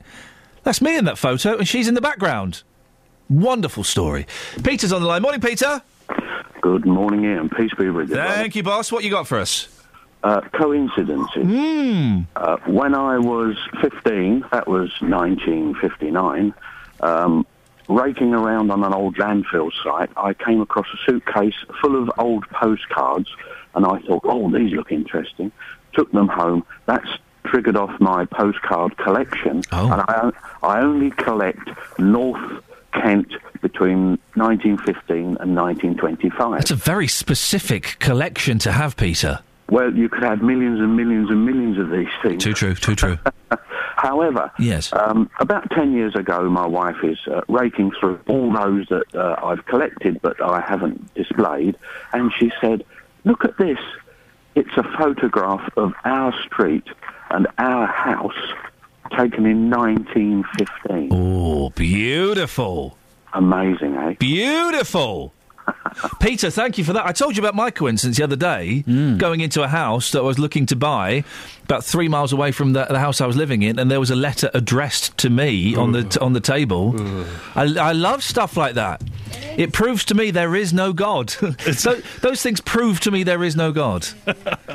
Totally. So others would look at it in the opposite way, but no, it proves to me that God does not exist. It is a human construct. Anyway, before we get too lost in that tangent, uh, 08459 455 555, sinkholes, sinkholes, sinkholes. People in Hemel Hempstead say that since a sinkhole opened up in February, parking has become a nightmare. Parking restrictions have been relaxed on Woodend Lane, while part of it's closed off for strengthening.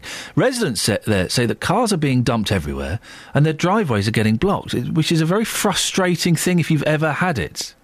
I remember a car parked in front of my driveway once, and I went out and had a word with the fellow, and he told me to, to yeah, he told me to get lost in no uncertain terms. He got, was getting to his car and drive. I said, "Oh, excuse me, mate, don't park there." Ah, get out of it.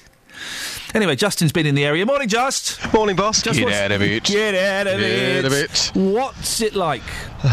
It's awful. Um, it's absolutely awful. Th- this sinkhole developed on the 15th of February. Months on, the area is even worse. Quite simply, Iain, i- it's it's a building site.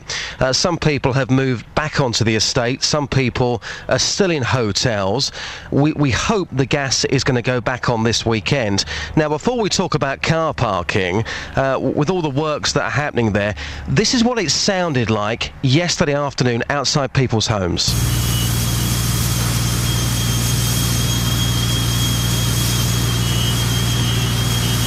So you've got that noise all day long, and this sinkhole happened on the 15th of February.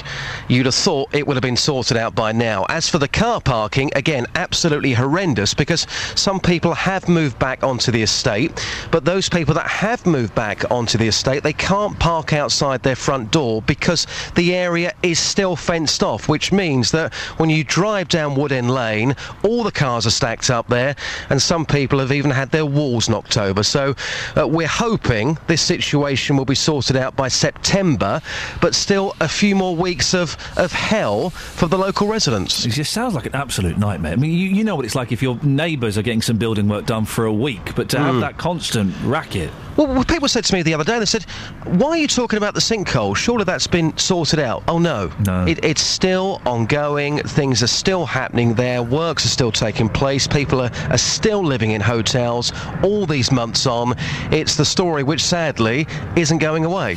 Uh, well, it it's, uh, it sounds like a, an absolute nightmare. Justin, don't forget if uh, you hear a whisper, give us a shout. Thank you very much indeed. Well, Aziz Abderraqib is uh, one of those living on Wood End Lane and joins me now. Morning, Aziz. Morning. What's it been like for you? It's absolutely a nightmare. Tell me why. Well, I normally work shifts. I can't sleep during the day because of the noise. I can't get into, sometimes I'm blocked, so I can't get into my, my drive. And someone actually reverse and knocks my wall down. Yeah, now tell us about this. So, so the, the people are parking wherever they want. Yes. They're, they're blocking your. Is it a, a dropped curb you've got? Yes, I have got a dropped curb. And they're, they're yeah. parking in front of that. Well, uh, they're taking like a, a three quarter of the entrance to my drive. Yeah. And uh, yeah, and um, on the corner, as I reverse from my car, my, my drive, there is double yellow, and people are parking on double yellow, so I can't reverse to get out of my drive. Uh, and someone knocked your wall over, did they? Yeah, and uh, well, I don't know who it was. But someone reversed back to it, knocked the whole wall down, and uh, and just drove away. And when I called the, the highway, they said, "Well, you have to be lenient with these people. Feel sorry for them." Feel sorry for who? The fellow that knocked your wall down. Well, they said because they, they think I feel sorry for them. I said, who feels sorry for me? I've got to pay for the wall from my own pocket. Must be very frustrating. Have you been given any indication of uh, when this is um, going to be done? No. Not information whatsoever. Probably going to go on until September. Have you heard that? No. Uh, we we the latest we've heard is is uh, so. I mean, Hearts of County Council have, have refused to come on. Uh, they've sent us a statement, which is just it, it, it's just very long and ponderous. But the, the key point for you is uh, Wood, uh, Wood Lane End is not likely to be reopened before the end of September. Please be aware that this is likely to change. That to me says after September. Well, I will put all my money on it. Probably it won't be till next year. Wow. Do you I'm think- looking, uh, looking the state, looking this. Sorry, looking the state of it. It, it doesn't look like it's going to be open at all this this part of this year at all. Is, is when you when you see them working? Do you, do you think? I mean, are they working at full pelt? Could they be doing any more? I don't know what they're doing. You can hear the noise all the time, and uh, um, and they just got a barrier. You, you can't pass them to see what's happening. And uh, when you talk to them, they're absolutely arrogant. They just said, "Oh, we're working, we're working," and we say, "Well, it's too much noise. How long this is going to take?" Oh, you need to speak to the speak to the council. You know, so you speak to the council. They don't know nothing about it. Uh, Aziz, listen, stay in touch with us. I, I uh, can hear how frustrated and annoyed you are about it. Uh, it must be an absolute nightmare. Call 08459 455 555. BBC Three Counties Radio. If you hear a whisper, give us a shout. Oh eight four five nine four double five five double five is the telephone number. Should you wish to uh, give us a call, let's have a little look at the front pages, shall we? We'll have. Uh, We'll give you the, the- as much as we can after the news at half past about exactly what's been going on here and why you're hearing some different voices and why things are are moving in a slightly different direction. So stay tuned for that, and then hopefully we can end the uh, the, the well all the abuse that that some uh, that we've been getting on uh, uh, Twitter. The front page of the Times: cost of Afghan Afghan rebuild on scale of the Second World War. Uh, and there is a, a picture of uh, what's going on in Gaza, The Guardian. God, I was having a right row with some idiot on um, Twitter. I- I- And I realised I was having a row with someone on Twitter. Once, you, once you're having an argument with someone on Twitter, you know that all hope is lost. Some fella who said that I um, uh, uh, said that Israelis enjoyed children dying and that they weren't allowed, they shouldn't be allowed to defend their own territory. Not what I said at all. What I said was, I don't like. I've seen far too many de- dead kids in this uh, this story uh, in Ga- in Gaza, and that maybe, maybe, maybe what the uh, uh, Israelis Israeli army were doing was perhaps disproportionate.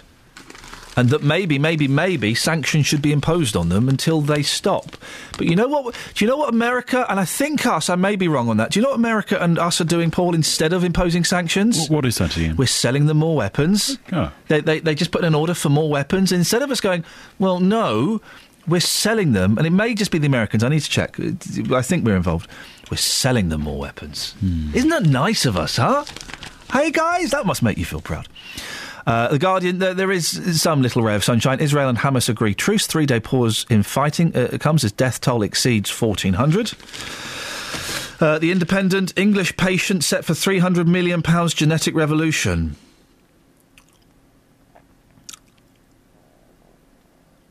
That's a really boring story.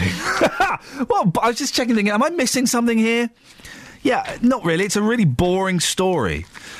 Uh, killer driver on two mobiles. We might have a look at that a little bit later on in the Daily Mail. Um, and let's see. There's a cure for cancer they found in the Express. Good for them. And the Sun really is um, d- d- d- doing itself no justice at all. Kerry agony at ill fiance. She weeps as cops cuff him. Kerry who? Kerry Katona. Kerry Katona watched in tears as cops cuffed her fiance after he had a meltdown in the road outside the home. That's the front page story on Britain's biggest selling newspaper. Oh eight four five nine four double five five double five. Travel news for beds, cards, and bugs. BBC Three Counties Radio. The M1 Luton Spur building at the moment between junction 10A for the Kidneywood roundabouts and junction 10 at Luton Airport. In Bricket Wood, looking rather heavy moving on the North Orbital Road, just at junction 21A at the roundabout there. In North Watford, it's looking rather slow on the A41 Northwestern Avenue, um, just at St, Al- at St Albans Road. And the M25 heading anti clockwise, rather slow moving on the speed sensors between junction 17 at Maple Cross and junction 16 for the M40. The Barnet bypass looking rather heavy heading southbound between Stirling Way and also Mill Hill Circus. So far, looking at the trains, everything's running well. No reported problems or delays. Nicola Richards, BBC Three Counties Radio. Thank you very much. 7.30 coming up. We'll find out exactly what's been going on here and why you're hearing different voices and why some voices have disappeared. And then that will be the end of that. Let's get the news, says Simon. Across beds, Herts, and bugs. This is BBC Three Counties Radio.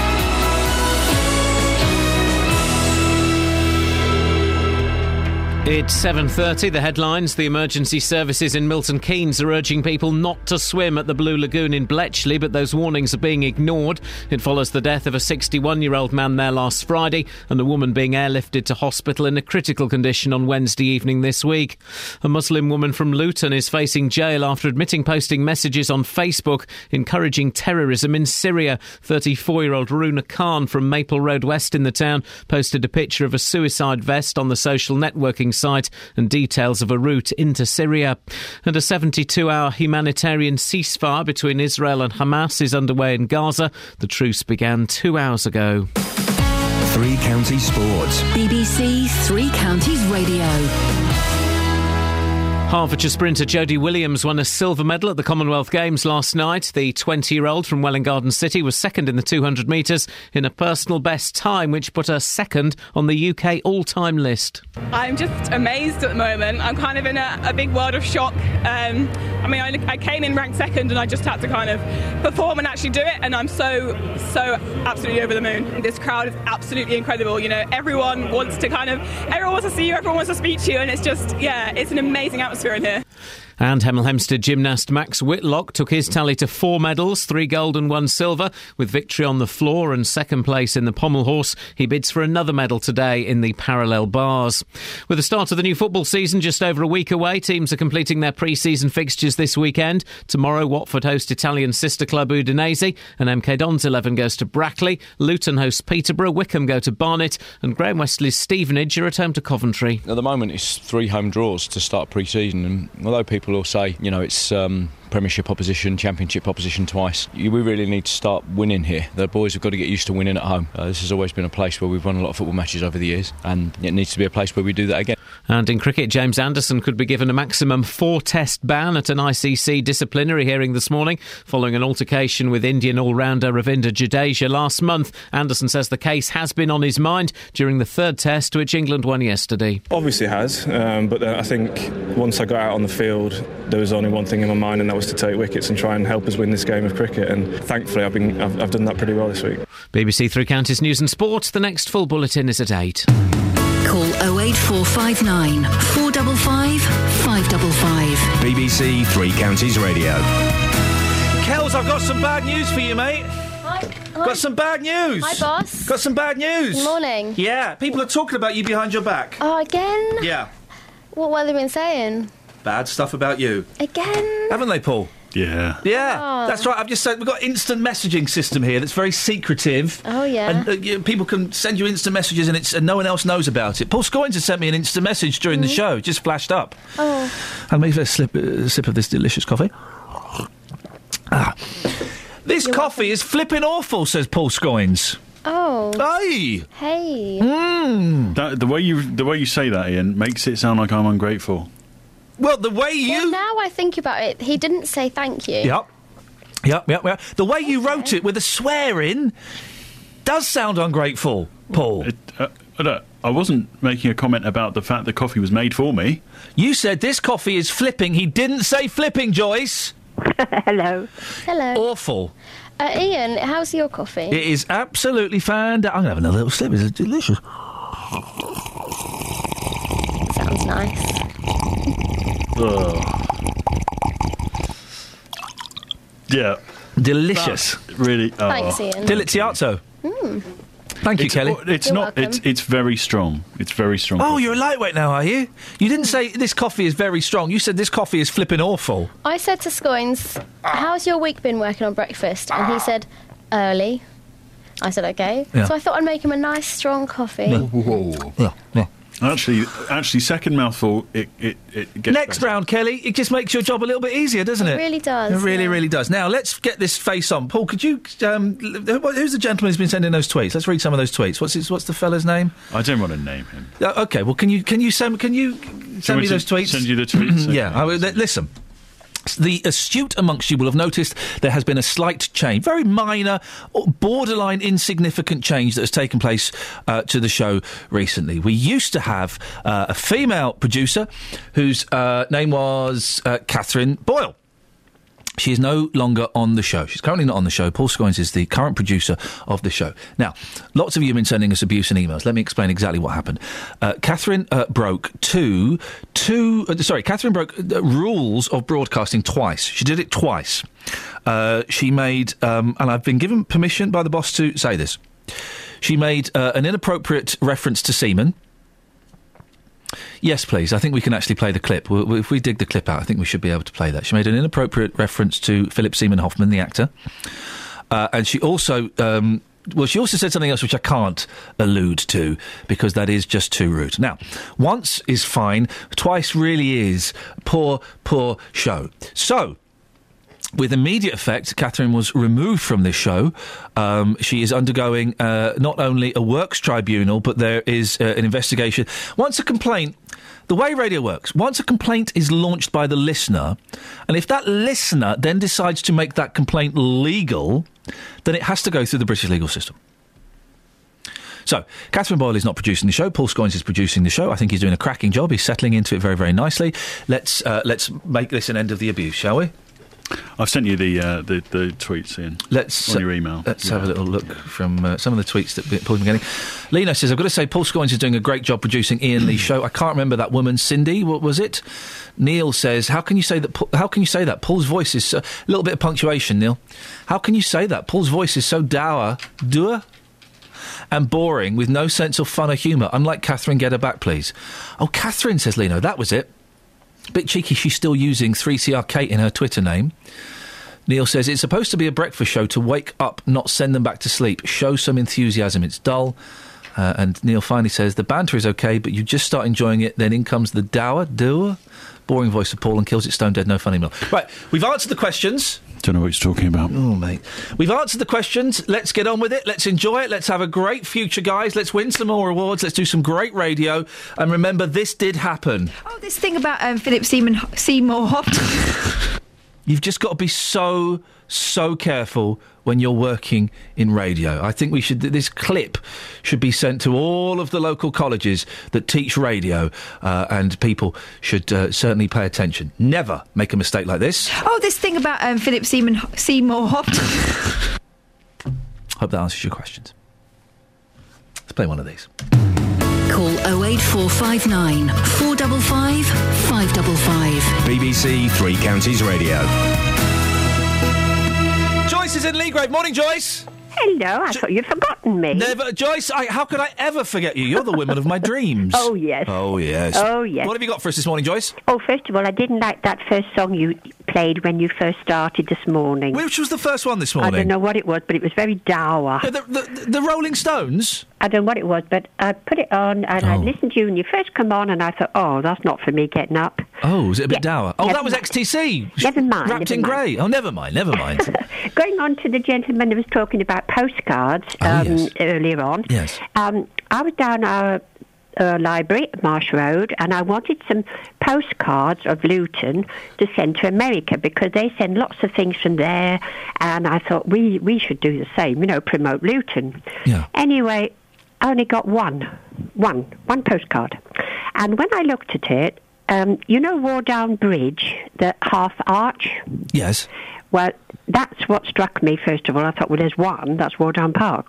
Yes. So anyway, I said, "We've you got any more of those, please? Yeah. So, uh, no, there's only one we've got, you know, and all the rest of it. But anyway, that's not the point. We, we haven't got enough stuff going on here. Right. And the thing being, when my grandson came up, he lives at Bedford. Where are we going with this? Yeah, Yeah. and he said, Nanny, Yes.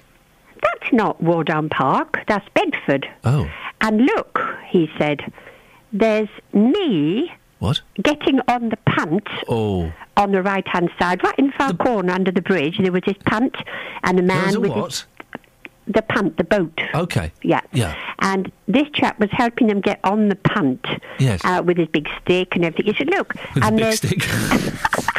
and he said, "Look," he said, and there's, and I forget the name he did say, Yeah. uh, but he knew like your name. There's Iain standing there helping us on the boat, Oh. and so my grandson was on the picture on the postcard. Isn't that funny? I couldn't believe it. Isn't that funny? It was so lovely, and I. But we must promote Luton more in the nicest possible way, please. Well, th- there's this story of this naughty woman who's been promoting naughty woman is there's an understatement. Uh, b- been promoting terrorism. Oh, so it's another awful. it's another Luton link with terrorism, and That's that's what that's what people focus on, isn't it? Now we right. know we know that Luton's a decent place, and there are lots of decent people in there. That's right. But it's these kind of things that, Makes it bad. it gives it bad press, doesn't it? It does. It does. And if they don't like it, please leave the country and zip it up. Go you. away. Thank you very much indeed. There we go. Oh eight four five nine four double five five double five. Now, unions have hit out at plans to close three schools in Dunstable, claiming there will be a need for more school places in the future. Central Bedfordshire Council meets next month to decide whether to close Brewers Hill, Streetfield, and Ashton Middle Schools. It says the schools are no longer financially viable. Well, Warren Kenny is a regional officer for the GMB union, which represents school support staff. Morning, Warren. Good morning. Uh, well, d- d- how can you be so sure that the council have got their projections for school places wrong? Well, we've been making. Sorry, I'll just give you a bit of the background. We've been making representations to the council for at least six months. And we've been doing that based on actually their own figures. Uh, they commissioned a report with the clinical commissioning group, which measures birth rates.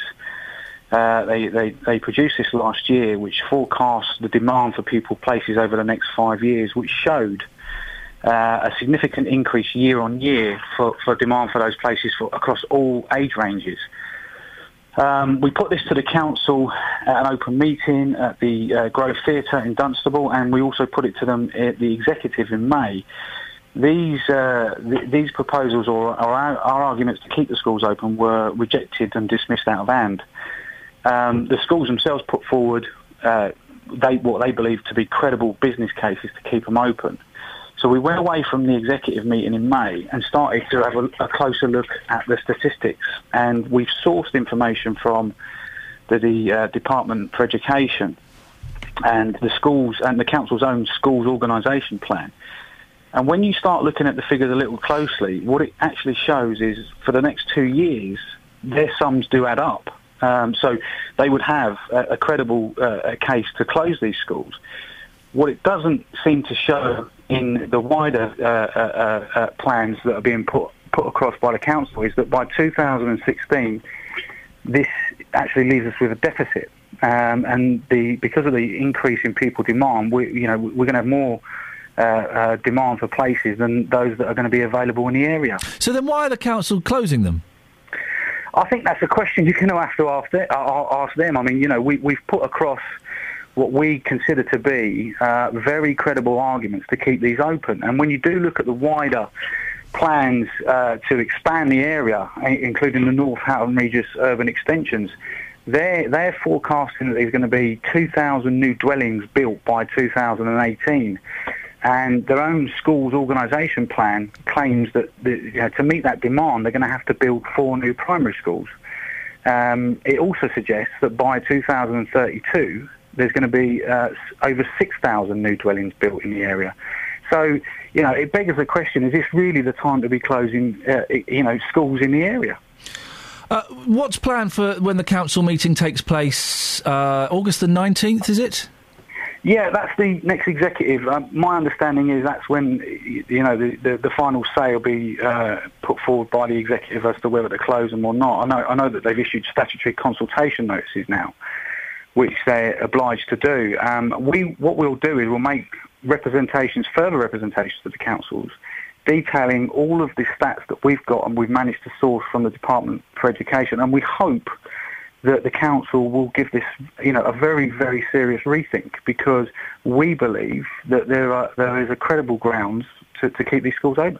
Warren Kenny, thank you very much indeed. Um, it's Warren Kenny, uh, Regional Officer for the GMB Union. Let's go to Mark in Bletchley. Morning, Mark. Good morning, Iain. Mark, what you got for us?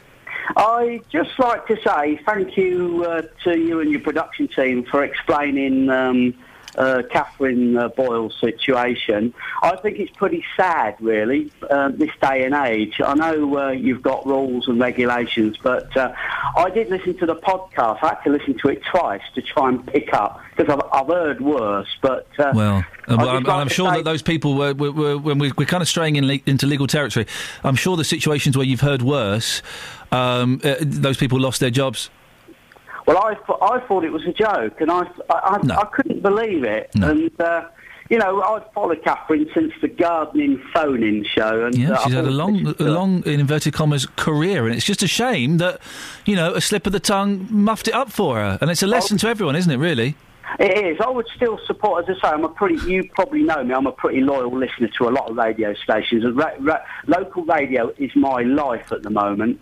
And uh, I, I don't like to see people having bad times. You know, people behind the scenes, people that work behind Thank producers Yeah. and radio engineers and everything. So I just, thanks for, for you know, for putting that out anyway, because I, I couldn't, I couldn't see the faults. I couldn't see it, and I'm, I'm not, the, I'm not the brightest penny in the pack sometimes. And I, No, I know. I thought I can't see it, but uh, anyway, uh, obviously thanks to the management for uh, for letting you. Um, uh, sort of talk about it, and I suppose we'll just move on and wish Catherine Boyle um, uh, Oh eight four five nine four double five five double five is the telephone m- number. Mark, thank you very much indeed. Uh, I appreciate your continued support, and uh, we wish you know. Well, uh, I guess we wish that Catherine learns her lesson.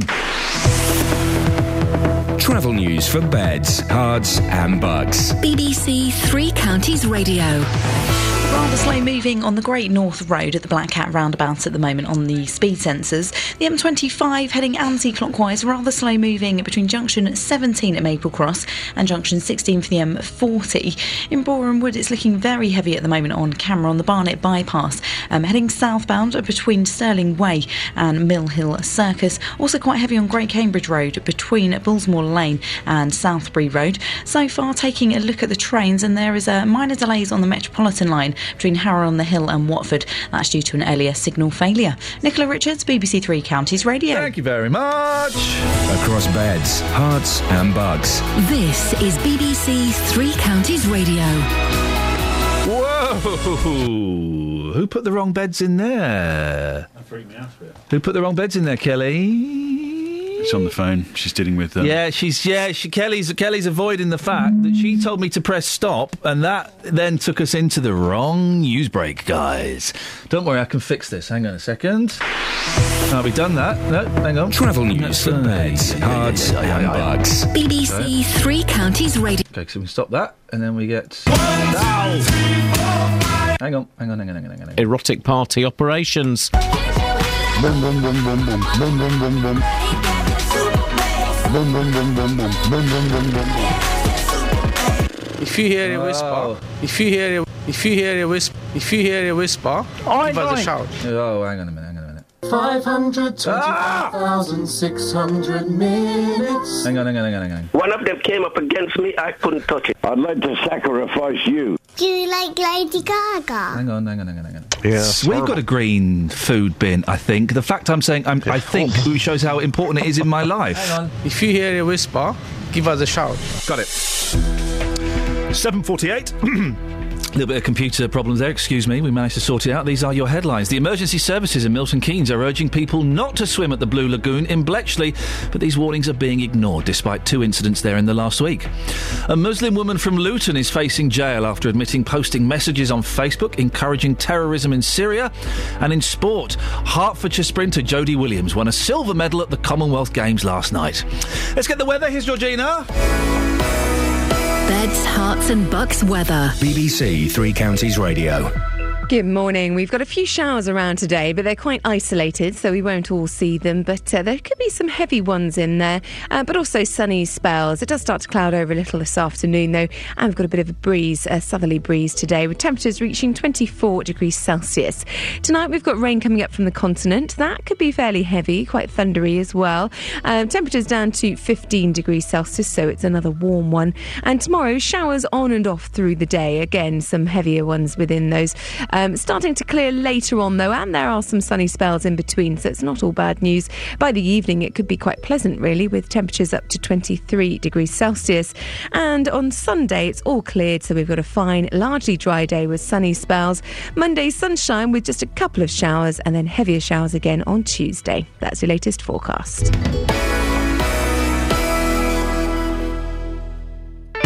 BBC Three Counties Radio's big tour of beds, Herts, and bucks. The town itself is, is absolutely beautiful. The first really rural community out of London as you go northwards. And all this week, we're featuring Harpenden. There's a good community spirit. Everybody would dream to live here. Inviting everyone to where you live. Set in the countryside of North Hertfordshire. It's got history and it's uh, got modernism as well. If you've got a story everyone should hear about, let us tell them about it. I say it's a great place to live. I say I'm very lucky to live here. Wonderful, full of friendly people, real community spirit. The big tour of beds, Herts, and bucks. I like going to Harpenden visiting my grandparents. From BBC Three Counties Radio. Oh eight four five nine four double five five double five. There's all. You can also go to the Facebook page. It's kind of kicking off on Facebook this morning. This story about the Blue Lagoon and um, b- b- there being signs put up saying basically don't swim here, danger, no swimming, do not enter the water. Well, um, a lot of you are kind of agreeing and say, well, if you swim there, you're an idiot. A lot of you saying, well, hang on a second. If I want to swim there, I'll swim there. You can't stop me. I'll go through the Facebook comments uh, in a little bit. But if you want to have your say, facebook.com forward slash BBC3CR. Now, a woman from Luton has been convicted of inciting terrorism in Syria by posting a picture of a suicide vest and messaging details of a route into the country on Facebook. Runa Khan sent messages about the route from Turkey to Syria an, uh, to an undercover police officer. Well, Justin, I, I wasn't quite sure. I knew this was a fascinating story. I didn't quite know how to uh, to tackle it and how to get into it. But you've come up with a cracking uh, little question, haven't you? Yeah, some uh, interesting and let's just say uncomfortable audio coming up here. I've been on the streets of Luton this morning asking people, how does it make you feel when your town is linked to terror? Yet again, it's another story linking Luton. Well, uh, Iain, here's what people had to say. Uh, what can I say? I mean, we expect this thing, don't we? We expect these things. So you expect it? How sad is that? Yeah, very sad, unfortunately. It's the day of the way of the world, isn't it? uncertain, unhappy, and afraid. Disappointing. It's absolutely disappointing. You're trying to build up the town, town, and people like her are just putting it back down again. It's terrible. Um, w- when you see friends from different parts of the country, uh, when you say you're from Luton, because I'm sure they will be seeing this story online, they'll be seeing this story in the newspaper, they must say things to you about where you live. They must do, surely. Yeah, they say, how can you live in a town like that? I said, no choice. It's where I work, and I can't drive, so I can't travel.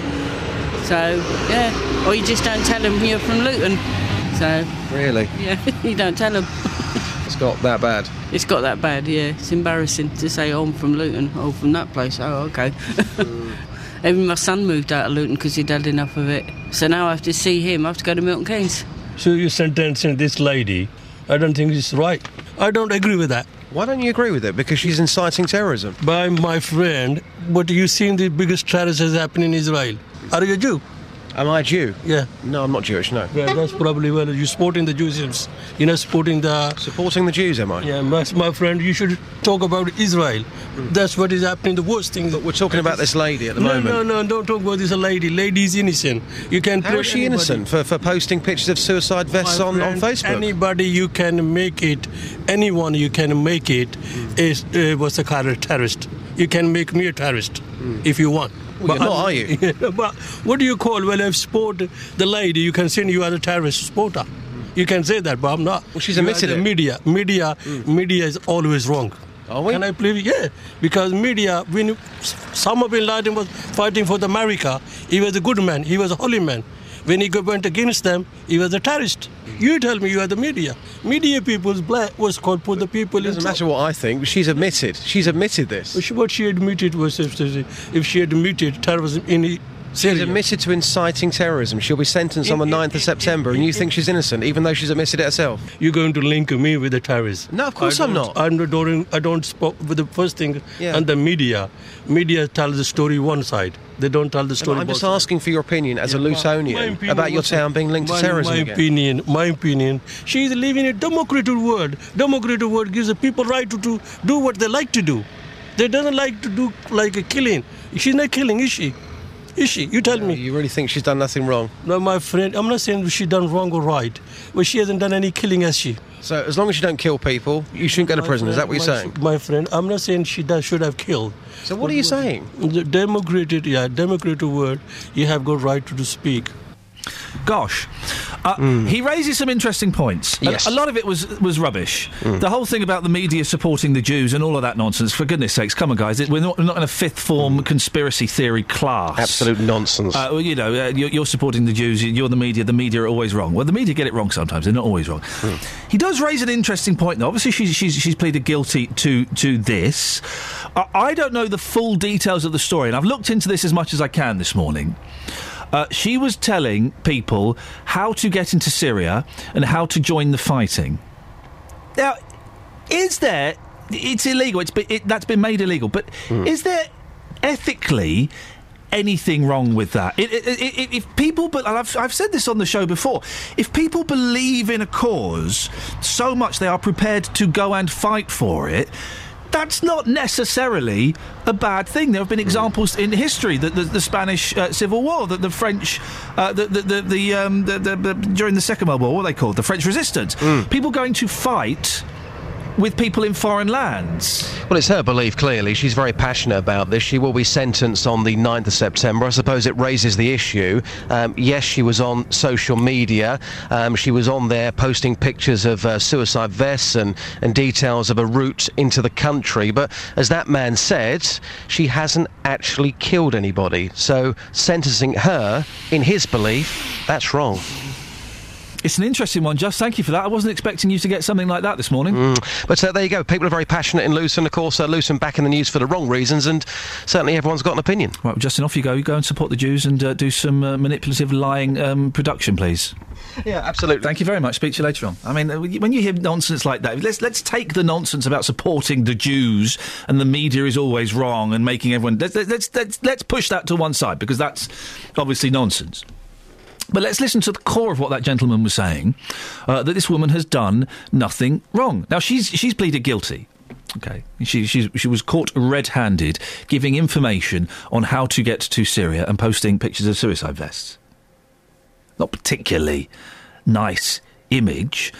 But uh, uh, we've had this conversation before, and I guess we keep coming back to it. If someone believes in something so much that they want to go abroad and fight for that belief,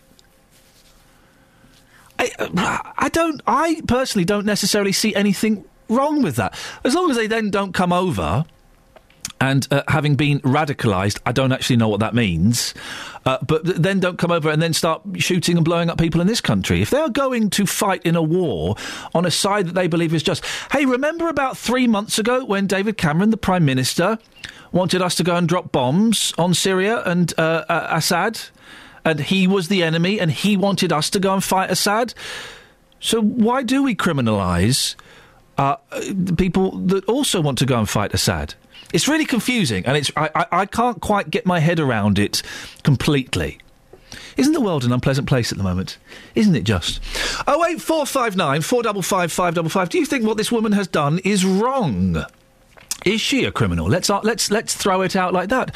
Woman has uh, posted uh, uh, suggestions and tips of how to, and a route of how to get to Syria to fight, and given the names of various organisations that you might want to join if you wish to go and fight. Is she a criminal? Isn't she just doing what David Cameron wanted to do a few months ago and was voted down? Oh eight four five nine four double five five double five.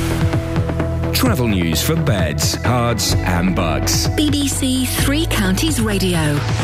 The M25 heading anti clockwise, is rather slow moving on the speed sensors between junction 17 at Maple Cross and junction 16 for the M40. In Watford, it's looking rather slow on Exchange Road, just around Upton Road on the sensors at the moment. And checking on the camera, the Barnet bypass heading southbound, rather slow moving between Stirling Corner and Mill Hill Circus. And also looking rather heavy in Enfield on the A10, the Great Cambridge Road, between Bullsmore Lane and Southbury Road. So far, taking a look at the trains, a minor delays on the Metropolitan line between Harrow on the Hill and Watford. Nicola Richards, BBC Three Counties Radio.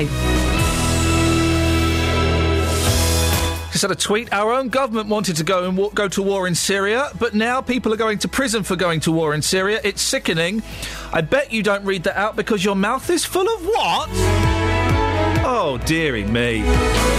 Local and vocal across beds, Herts, and bucks. This is BBC Three Counties Radio.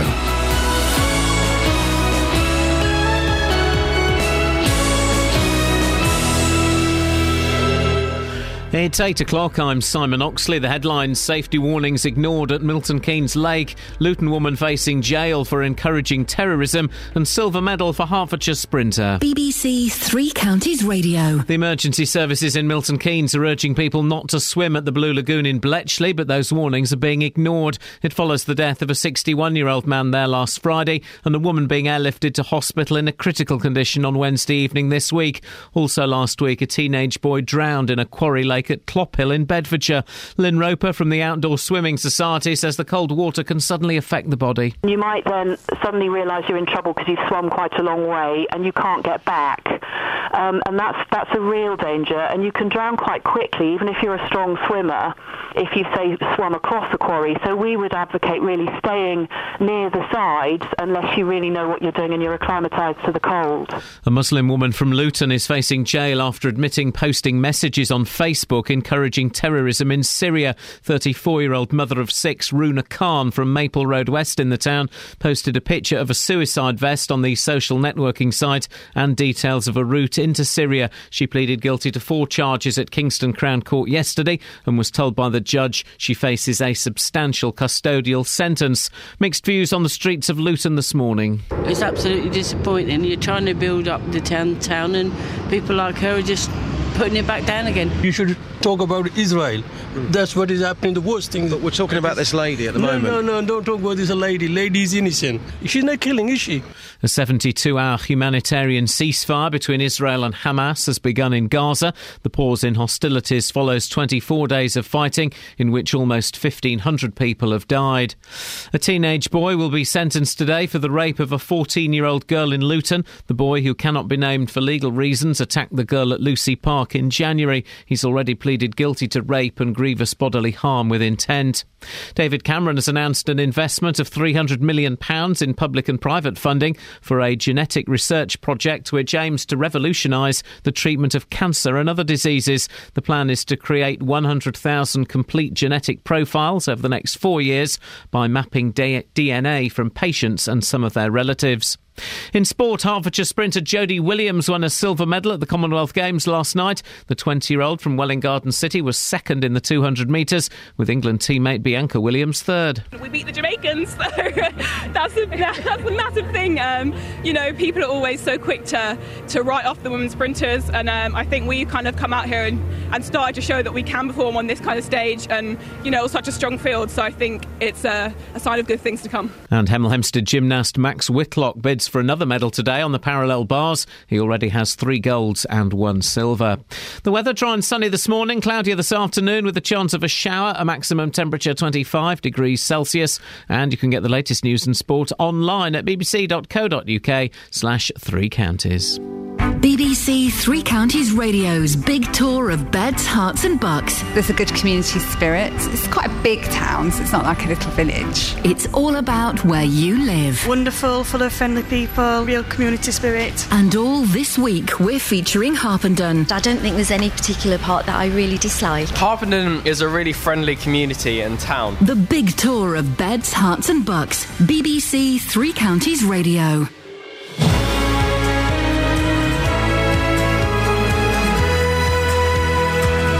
Morning, this is Iain Lee, BBC Three Counties Radio. If you want to give us a call, I'll give the details in a little bit. We're talking about swimming in public places. There are some people that want to ban it. There's some people saying, oh, come on, guys, grow up. It's swimming in public places. We've gone a little bit health and safety bonkers. You can give us a call on that. The thing I really want to talk about is this Runa Khan. She's the lady who's been uh, admitted guilt, pleaded guilty to um, well terrorism offences. It's a fascinating story. From what I can read, quite work out what she's done wrong.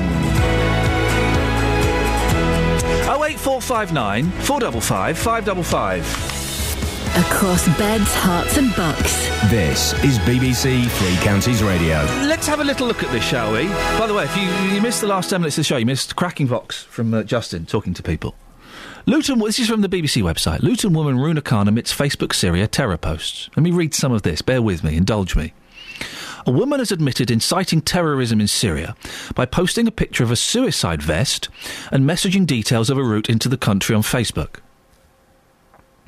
Kingston Crown Court heard Runa Khan, 34, of uh, Luton, sent messages about the route from Turkey to Syria to an undercover police officer. It's not illegal. It's not illegal, Paul, is it, to go to Syria? Is it? It's not illegal to go to Syria. We no. have a Syrian friend whose family occasionally go to Syria. Yes. So that, that bit's not illegal. It's not. no. Okay, all right. I'm just I just want to try and work this out. She pleaded guilty to four charges of disseminating terrorist publications between July and September 2013. She's due to be sentenced on 9th September. I sus- suspect that's a key part.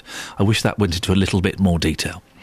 The court heard the mother of six posted a picture on Facebook of a suicide vest with the words sacrifice your life to be in Islam.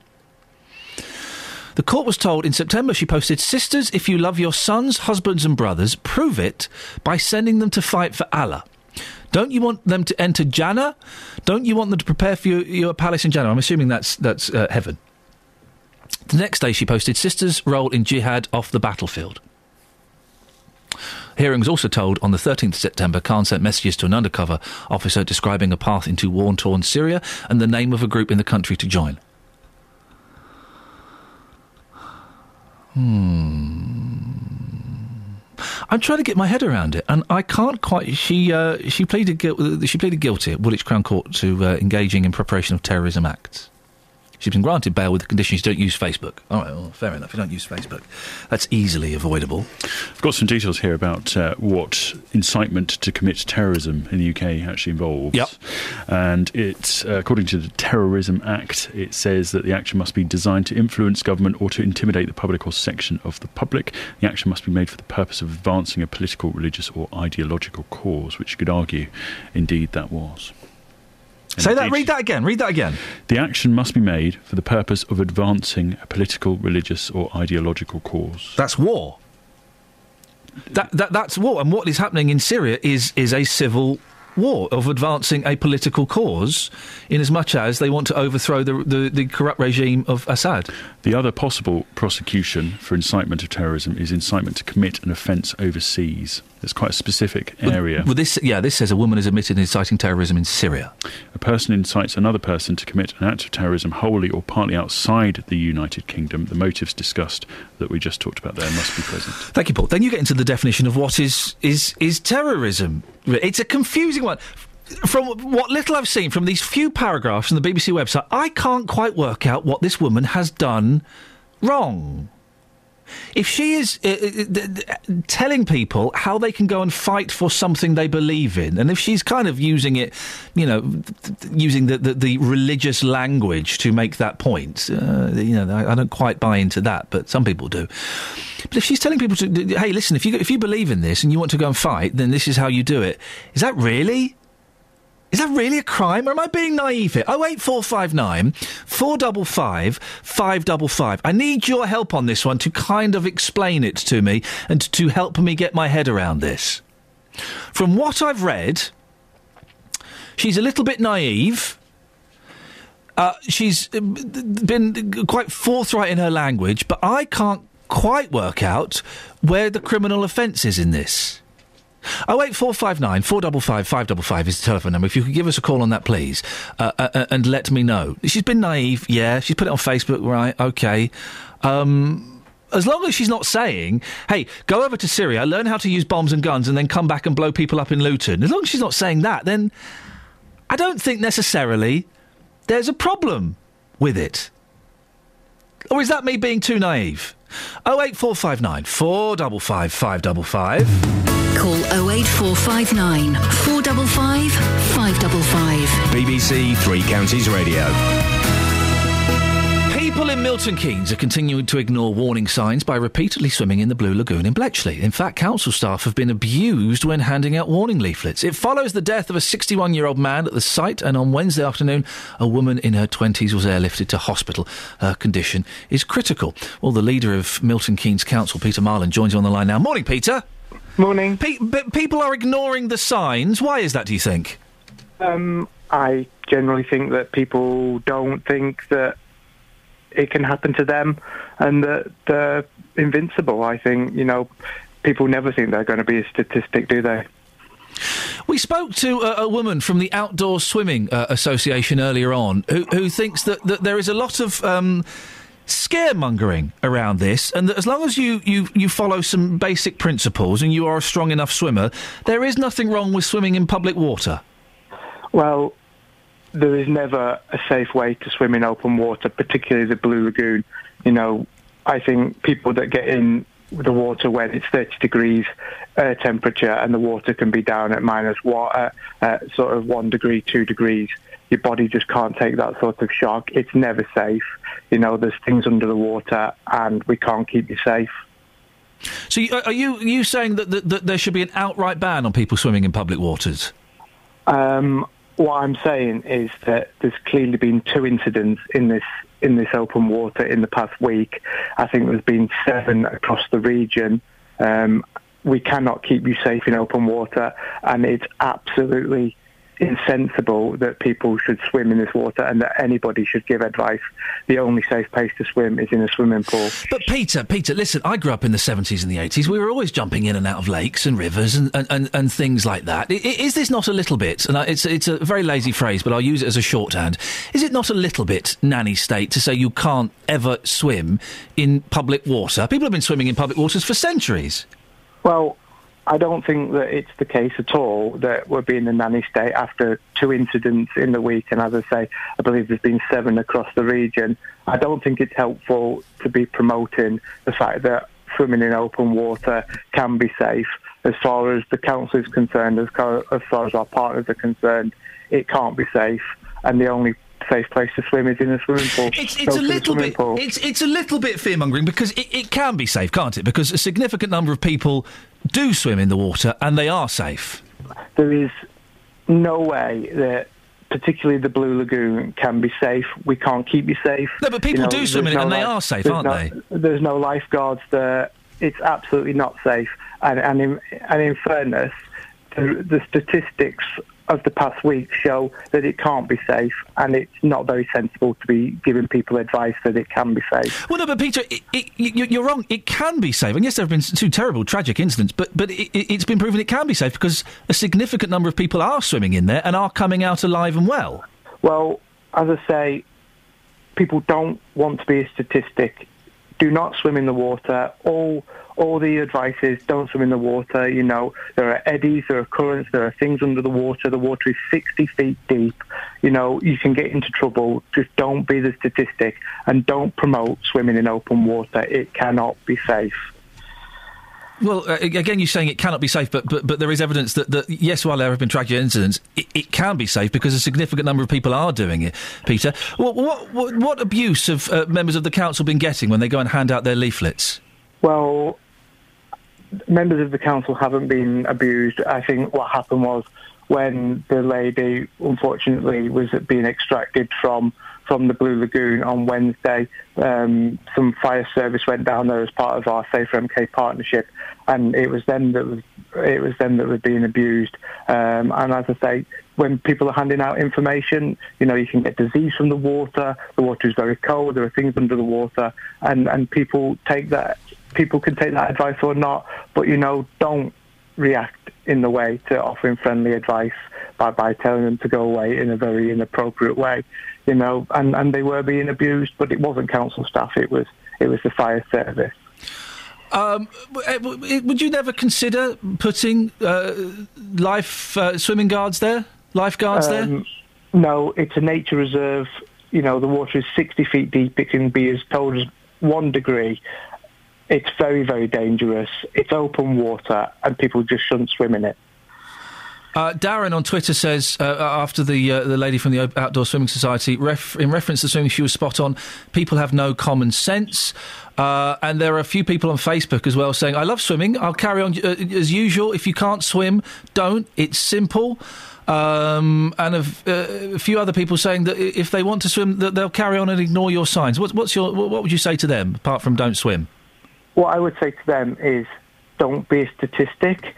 People mm-hmm. don't think it can happen to them. Yeah. It can happen to them. You know, it, the, the the spread of people over the past week who have been got into difficulties clearly shows that no matter how good a swimmer you are, no matter how much you think it won't happen to you, it can happen to you.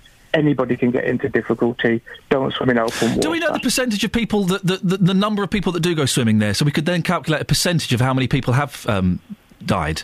I don't. I don't think that's helpful at all. It would be very- well, st- statistics What- aren't I- What helpful. I think. What, what I think is that nobody can swim in the Blue Lagoon and open water and stay safe. Don't stay safe. It's actually really, really dangerous. Peter, thank you very much there. Peter uh, uh, Marland, um, who is denying the use of statistics in uh, helping to prove an argument. Of course, that's uh, leader of Milton Keynes Council. Um, he, he's wrong, isn't he? Because people, I'm not, I'm, listen, I'm not encouraging it either way. I'm trying to have an open and frank discussion about it. I'd love to have heard him going head to head with the outdoor swimming woman. Boy, oh boy, that would have been a conversation. But people have been, I wouldn't go and do it, but people have been safe swimming in open water. Um, so, uh, yeah, th- these, why these tragedies are, are, are, tragedies. They are awful, awful, awful, awful. And I'm not in any way demeaning what's happened and the pain that it's caused those families. Well, let's, let's put it to you. Let's ask you the simple, two simple questions. Would you ever go swimming in public water? And has what's happened in the recent weeks changed your opinion? 08459 455 555. Travel news for beds, cards, and bugs. BBC Three Counties Radio.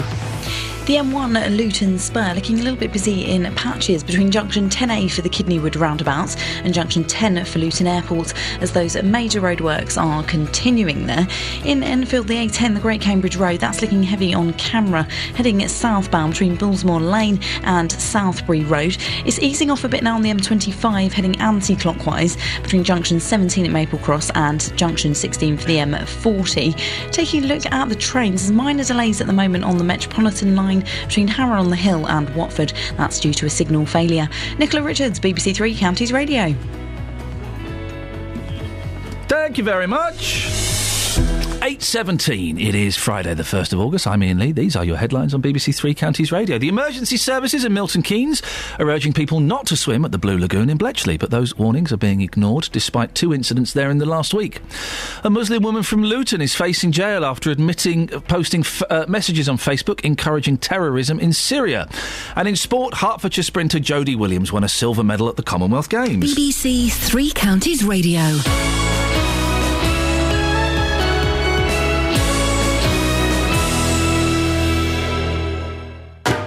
On Sunday, some of the best local Asian acts all come together in one place. From classical dance to modern dance, we've got fashion, what's latest in Indian design. The Luton Mela is one of the biggest festivals supporting local communities in the eastern region. Mela, the word itself means gathering, and it's part of uh, the Asian culture and tradition. And BBC Three Counties Radio will bring all the highlights to the whole of Beds, Herts and Bucks. Bhangra is a very energetic form of dance. It's a farmer's dance, basically. We'll be there soaking up the atmosphere. And from 6, I'll be live from Wardown Park to let everyone enjoy the event. And they're reflecting the East and Western fusion as well in the music that they play. Yasmin Khan, live from the Luton Mela, Sunday from 6, here on BBC Three Counties Radio. Call 08459 455 555. BBC Three Counties Radio. Ah, dearie me. Hey, little boogie woogie. Hey, yes. Well, it's Friday. Oh, it's Friday and it's the 1st of August. oh, Happy I forgot August. that. Happy August. White Day. rabbits. Yes. Yes. All right, my mum. I, uh, I'm hoping this nice weather's going to continue into August. I was chatting last night. We were all saying, Yeah. isn't it just lovely at the moment? No, it's too hot. Oh, God, I knew you'd. It's too hot. It's lovely. No, it's not. No, I want a tropical rainstorm. A warm rainstorm would be nice. Yes, and then more sunshine. No, and uh, then it can get cooler and cooler and the nights can draw oh, in. Oh, don't. Why are you always such a misery about Christmas, it's Christmas. Another rock and roll in Christmas. I hate the cold weather. Oh, you're so we, we we could never be married for many many reasons, but but the the main one is because of our differences in body temperatures. That's the main one. So I'm afraid, Okay. Jonathan, it's Uh, off. The fact that uh, the current Mrs. Lee might have one or two things Ah, to say well, about that it. can be sorted out. What's reckon? on your show this morning? Coming up on the big phone, well, we're picking up on this story that you've been uh, you've been discussing about the Muslim woman from Luton who's pleaded guilty to encouraging terrorism on Facebook. Oh yes, but she appeared in court wearing a niqab. Uh, the niqab is, of course, the Muslim veil which covers everything but a person's eyes. 34 year old Runa Khan was allowed to cover her face as her barrister had already confirmed her identity. The mum of six, who'd posted pictures online of a suicide bomb vest and a route into Syria, was photographed outside court wearing dark glasses and a full black veil with military camouflage just above her eyeline. Well, the photo has left some readers online asking why she wasn't required to show her face when in a British court. Well, from nine this morning, I want us to have this debate. I want to hear your views. I'm genuinely interested to, to hear from you whether you think Muslim women should be allowed to wear the veil in court. Walking down the street is one thing. Yep. But in a court of law, should it be acceptable for the defendant to stand there completely covered up without being able to see any of their face? Is that acceptable? No. Next question. You don't think it is? No, I don't think it's acceptable. No. That surprised you, didn't it? It did surprise No, I don't think it is. The, That the face really is an important. When you are reading people uh, to find out if they're telling the truth or not, it's important to see their full facial expressions. Of course. Even if you, you already know that that person is the person that's Yeah. that's being charged, even if it is not relevant to the to the, the case itself, because she wasn't giving evidence, she'd already pleaded guilty. She was just standing there, and she was having the uh, obviously obviously her sentence read to her. Yeah. If there's a real problem, erect a screen. You get screens in courts, don't you? Sometimes, if the victim doesn't want to see the uh, perpetrator, get a screen so that the, the, the judge and any other relevant people can see the face, but the, the, the rest of the room can't. So would you you'd say the same if it was a a Muslim woman who wore the veil who was up for some kind of driving offence? Yeah. Shouldn't be allowed to wear it? No. Oh gosh. Well, I think this discussion is going to be interesting from nine this morning. you there, didn't I? have. Yes, I, th- yes, I yes. thought you'd be defending. No, Uh, no. The court of law, I think, is, is, is different from any other environment, and I think there are certain uh, things that have to be respected there. Well, coming up from nine this morning on the big phone in, should Muslim women be allowed to wear the veil in court? I'd like to hear from you. 08459 455 555. Call 08459 455 555. BBC Three Counties Radio. Oh eight four five nine four double five five double five. Craig's in Milton Keynes. Morning, Craig. Morning, Ian. What what have you got for us? I would like to talk to you about the swing. The swimming. Yeah. Yeah. Um, I ran into difficulty uh, many moons ago um, in, the, in, a, in, the- in the uh, lake. Um, and background on me, I'm a national swimmer. I swam at, national level for Scotland many, many years ago. Yeah. Uh, and I've done swam. I'm a powerful swimmer, I'm confident in my abilities. But even I, when I swam in a lake or a loch, as it was in Scotland, um, ran into difficulties, and it was purely on the basis of the change of temperature. My body went into shock, and I lost almost the full ability of my limbs.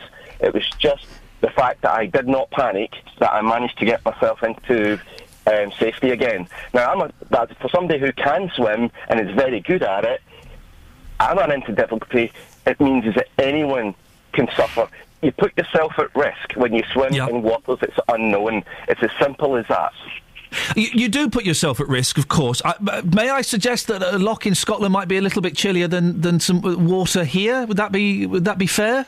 Um, yeah, but the point being is, uh, uh, when you're swimming on the surface of the water, Yeah. the surface of the water is more or less the same temperature as it is in a loch, as it is in um, a lake. It's more or less the same. I, I, I wish I wish that um, the uh, the gentleman from Milton Keynes Council had uh, uh, had been on at the same time as the lady from the Open uh, Water Society.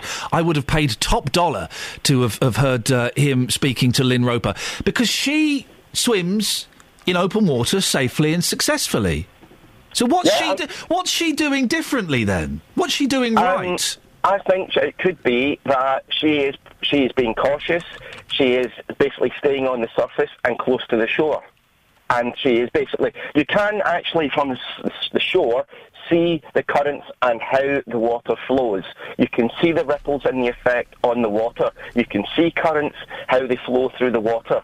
If you do that, you actually help give yourself a better chance. If you swim into a current that's got a different change in the temperature, that's when it hits you. Yeah. And, uh, listen, Peter Marland from uh, Milton Keynes Council there, I, I, I think he went away with the impression I am saying, hey, everybody, jump into the nearest lock and the nearest pond. I'm not in the slightest at all. I wouldn't do it. Uh, I, I, I, all I'm saying is, hey, can we have a debate about this, please? Can we ask questions? Because people do it, so let's find out why they're doing it. And, and you make the good point. Um, uh, uh, th- th- th- that lady is probably very, very sensible. She doesn't go too far out. She, I would imagine that she makes sure she's got someone with her, uh, and she, she takes sensible precautions. Yes. And and But even, st- but even still, she's still putting herself at risk. Of course. Because all things being equal, you're going into waters that's unknown, and therefore you do not know what's below it. You can get from one day to the next. The, the, the, the bottom can change. Craig, uh, you're absolutely right. And I just want to clarify this because I think Mr. Marland may have gone away slightly confused, and l- l- hopefully I can clarify it. Not in any way, any way saying, "Hey guys, let's all go to the Blue Lagoon and jump in." See you there for skinny dipping at midnight. I'm not saying that in the slightest. I certainly wouldn't do it. Certainly wouldn't let my boys go and do it. And if parents are letting eight-year-olds go and do it, well, then that is ridiculous. But people are doing it, despite the fact that there have been deaths. So we can have the conversation as to why those people are doing it and why those people are do- uh, how are those people doing it successfully and why are they doing it 08459 455 555 is the telephone number martin's in luton morning martin good morning what do you reckon Good morning. Yeah, um, going back a few years, I had a friend, and he was into deep sea diving, and basically, he said to me, "Do you want to come over to the Blue Lagoon with me?" He said, "And I'll show, I'll take you diving." So I said, "Sure, yeah." We went and hired all the equipment. We had all the proper gear from the local shop. We went over there. And I went in, and virtually, as I went away from just a few feet away from the shore, the actual drop was incredible. Yeah. Um, we went down, and I went down with him. He sort of held on to me because I wasn't a diver. And um, there's a boats and God knows what in the bottom. Anyway, I was only in there about three or four minutes, and I looked up, and I had to come back up and get out. I was scared to death. what were you what were you scared of martin why was it so scary It was the actual depth. Right. It's just so far down. It's beyond belief when you look up. I mean, if they need, if, if people want to swim in there, I mean, I don't know if it's the same all the way round from the bank, but where we went in, it was a virtual straight drop just as soon as you got into the water. If there are areas where where it's banked, like um, I don't know, like the sea, for instance, where you walk out onto the sand, then them areas need to be flagged off so that people can go in and swim I've had, confidently. I've had a, a, a, a tweet here, and this has really opened up uh, uh, quite an interesting um, debate. Uh, we, we spoke to Peter Marland from Milton Keynes, uh, and someone has just tweeted me. Uh, th- th- Peter was saying, "Don't swim in open water. The sea is open water." Is he saying you can't swim in the sea? Well, this is it. The difference is that, as I say, when you go into the sea, it's banked, isn't it? You don't have a, di- a straight Well, there, drop. it, it depends. Some some coasts, that that it, it's banked a bit, then there is a significant drop. Suddenly, you know, you're, you're you're up to your waist, and then suddenly you're over your head. You know, there can be a drop once you get a little bit out. Yeah, true. Um, but I mean, that's in places like. And people drown in the sea, even though there are lifeguards there. Should we never go swimming in the sea? I don't particularly. I flipping hate swimming in the sea. It's a horrible thing to do, but we can't ban that, can we? No, no, no, indeed, no. I mean, you've got to be a confident swimmer. Yeah. But all I can really say is after I've been in there myself and actually seen the sheer depth of it and how quickly the depth comes upon you, that scared me, and that's as a confident swimmer. Uh, thank you very much, Martin. Depth comes upon you. Sounds like a, a, a film. Oh eight four five nine four double five five double five is the phone number. Let's let, let's put it out to you. I just have to reiterate this again because there are some people who won't get this. I'm not saying, hey guys, see you at the Blue Lagoon for a midnight skinny dip. I'm not saying that at all. I ain't going to go in there. I'm not recommending you go in there, but there are people going in there. And it would be interesting to know the number of people that go in there and the number of people that have died or got into serious trouble. Then we'd have a percentage. And I think that would be a useful, at the very least interesting, probably a useful statistic to have. And there are people that are going swimming in there. So instead of criminalising them, let's try and understand them and work out why they're doing it. If you're one of those people, give me a call. 08459 455 555. Let's get the travel.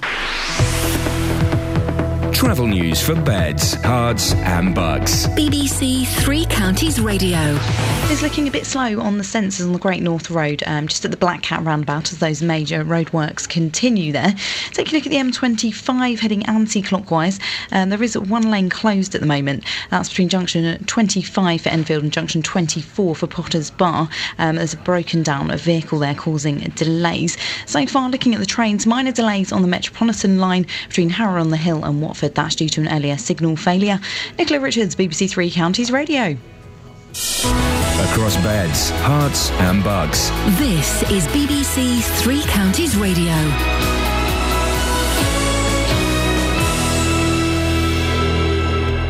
It's 8:30. I'm Simon Oxley. The emergency services in Milton Keynes have been abused after urging people not to swim at the Blue Lagoon in Bletchley after two incidents there in the last week. A 61-year-old man died there last Friday. A woman was airlifted to hospital in a critical condition on Wednesday evening this week. A Muslim woman from Luton is facing jail after admitting posting messages on Facebook encouraging terrorism in Syria. 34 year old Runa Khan from Maple Road West in the town posted a picture of a suicide vest on the social networking site and details of a route into Syria. And a 72 hour humanitarian ceasefire between Israel and Hamas is underway in Gaza. Three Counties Sports. BBC Three Counties Radio. Hertfordshire sprinter Jodie Williams won a silver medal at the Commonwealth Games last night. The 20 year old from Welwyn Garden City was second in the 200 metres in a personal best time, which put her second on the UK all time list. I'm just amazed at the moment. I'm kind of in a, a big world of shock. Um, I mean, I, I, came in ranked second and I just had to kind of perform and actually do it, and I'm so, so absolutely over the moon. This crowd is absolutely incredible. You know, everyone wants to kind of, everyone wants to see you, everyone wants to speak to you, and it's just, yeah, it's an amazing atmosphere in here. And Hemel Hempstead gymnast Max Whitlock took his tally to four medals, three gold and one silver, with victory on the floor and second place in the pommel horse. He bids for another medal today in the parallel bars. Also today, Usain Bolt is due to make his first appearance in the relay heats, and Tom, D- uh, Tom Daley is in the synchronised diving. With the start of the new football season just over a week away, teams are completing their pre-season fixtures this weekend. Tomorrow, Watford host Italian sister club Udinese, and MK Dons 11 goes to Brackley. Luton host Peterborough, Wycombe go to Barnet, and Graham Westley's Stevenage are at home to Coventry. At the moment, it's three home draws to start pre-season, and although people will say, you know, it's um, Premiership opposition, Championship opposition twice. We really need to start winning here. The boys have got to get used to winning at home. Uh, this has always been a place where we've won a lot of football matches over the years, and it needs to be a place where we do that again. And after helping England to victory over India in the third test, pace bowler James Anderson faces a disciplinary hearing today over his alleged clash with India's Ravindra Jadeja during the first test. Anderson faces a maximum four test ban if found guilty. BBC Three Counties News and Sport. The next full bulletin is at nine. Call 08459 455 555. BBC Three Counties Radio. Two things. You can call in, by the way, about anything you want. That's how this works here, for goodness sakes. You, if you don't know that by now, then you will never, never, never, never, never, never know that. Yeah. Uh, so, two things that we're talking about, really. The, uh, the swimming in open waters, public waters, open waters. I'm not quite sure what we call them, but basically, a few serious incidents, including death. A couple of deaths of, uh, in the local region. So, do we ban swimming in open waters? Really? Is that the way forward? People are doing it. The Blue Lagoon, where people have died, people are doing it. So, let's find out why they're doing it. Let's ask. This has got some. This has divided you a lot. Let me just read some from Facebook pages. Some saying we should we should outlaw it, and these people are idiots. Some saying, hang on, do what you want to do. Uh, let me get a couple of these comments uh, here. Trudy says there are too many idiots who just don't understand. Dick Turpin says anyone who swims in there is an idiot. It clearly says no swimming. Um, you'll always get the daredevils who think it won't happen to them, says Jill. Uh, Relo says those signs are useless. The people that died clearly could not swim. If people got hurt here and now, they sent let you swim, then you might as well put sign up on beaches because more people die there. If you can't swim, then don't. Martin, two incidents out of how many hundreds of people swimming there a year? Maybe the council could put some floating pontoons around the middle so if people get tired, they can stop for a rest. Howard, thousands of people swim in open water. Uh, it's called the sea. These were isolated incidents, regrettably, and sounds like a change of temperature made the body go into a shock. As a kid, we always swam in rivers and still here to tell the tale. Um, Ste- Steph says swimming is included in the curriculum. Um, idiots, children will copy, says Ruth. Uh, people have no respect for rules, says Nettie. Just had an email. Let me see what this email says from Paul. Ah, Paul from Stevenage. Okay. Iain, I don't even know why this subject is being debated. Unfortunately, sometimes people drown swimming. This will always happen. I believe it is time for the individual to take responsibility for themselves. It's nobody's fault but the person swimming. And it's not up to the state to dictate what we can and can't do. So we're talking about that. We're also talking about this woman from Luton who has pleaded guilty to terrorism charges by uh, on Facebook putting a picture of a suicide vest and giving people d- directions of how to enter Syria and what groups they should organise if they want to fight. I am struggling to see exactly what she's done wrong. Legally. Legally. Morally and ethically, uh, it's a slightly different thing. Legally? Oh eight four five nine four double five five double five. Sam, stay there. We'll come to you uh, talking about the, the, the, woman from Luton in a second. But before that, on the subject of, uh, of swimming, uh, Glenn's in Leighton Buzzard. Morning, Glenn. Morning, Iain. What you got for us, boss? Well, open waters. There are there are two types of open water in in regard to lakes. There are natural lakes. There are there are a natural. Uh, the depth is gradual as it goes out towards the middle. Yep. And and if somebody is, is struggling to, to swim, they can start to swim back to the shore, and, and hopefully eventually they would end up touching the bottom and be able to walk out. Yeah. The problem the problem with quarries is it's a quarry. They are worked to have a sheer drop at the wall. So if anybody starts to get into trouble, you've got nowhere to go. You can swim like mad. You could be three foot away from the edge, but if you can't put your foot down, you eventually you will sink. So yes, the Blue Lagoon and, and anything like that is dangerous and should be cordoned off to prevent this happening. But it, an, an, a normal lake, you know, that's where people go fishing and stuff, and I've done it. Um, is, is fine because they're, they're no more than about six foot deep. The thing with the Blue Lagoon is uh, it, it, it's massive. So it, it would, if you cordoned it off, people would still get through there and people would still do it. If it's so dangerous there, Glenn, and people have died, why do you think people are still swimming there? Is it because they're idiots and they don't know how dangerous it is? What What is it? I think it's youth. I think it's be the youth, isn't it? You know, you've said you've done it, I've done it. You you don't know the best until, until it happens to you. Or, or Glenn, I'm going to let you go because your phone's breaking up. We got your point. Youth. It's interesting, isn't it? And it, it, if we go to what back to what Peter Marland said from Milton Keynes Council, then you wouldn't be able to swim in rivers and in, in lakes because he doesn't want any swimming in open water.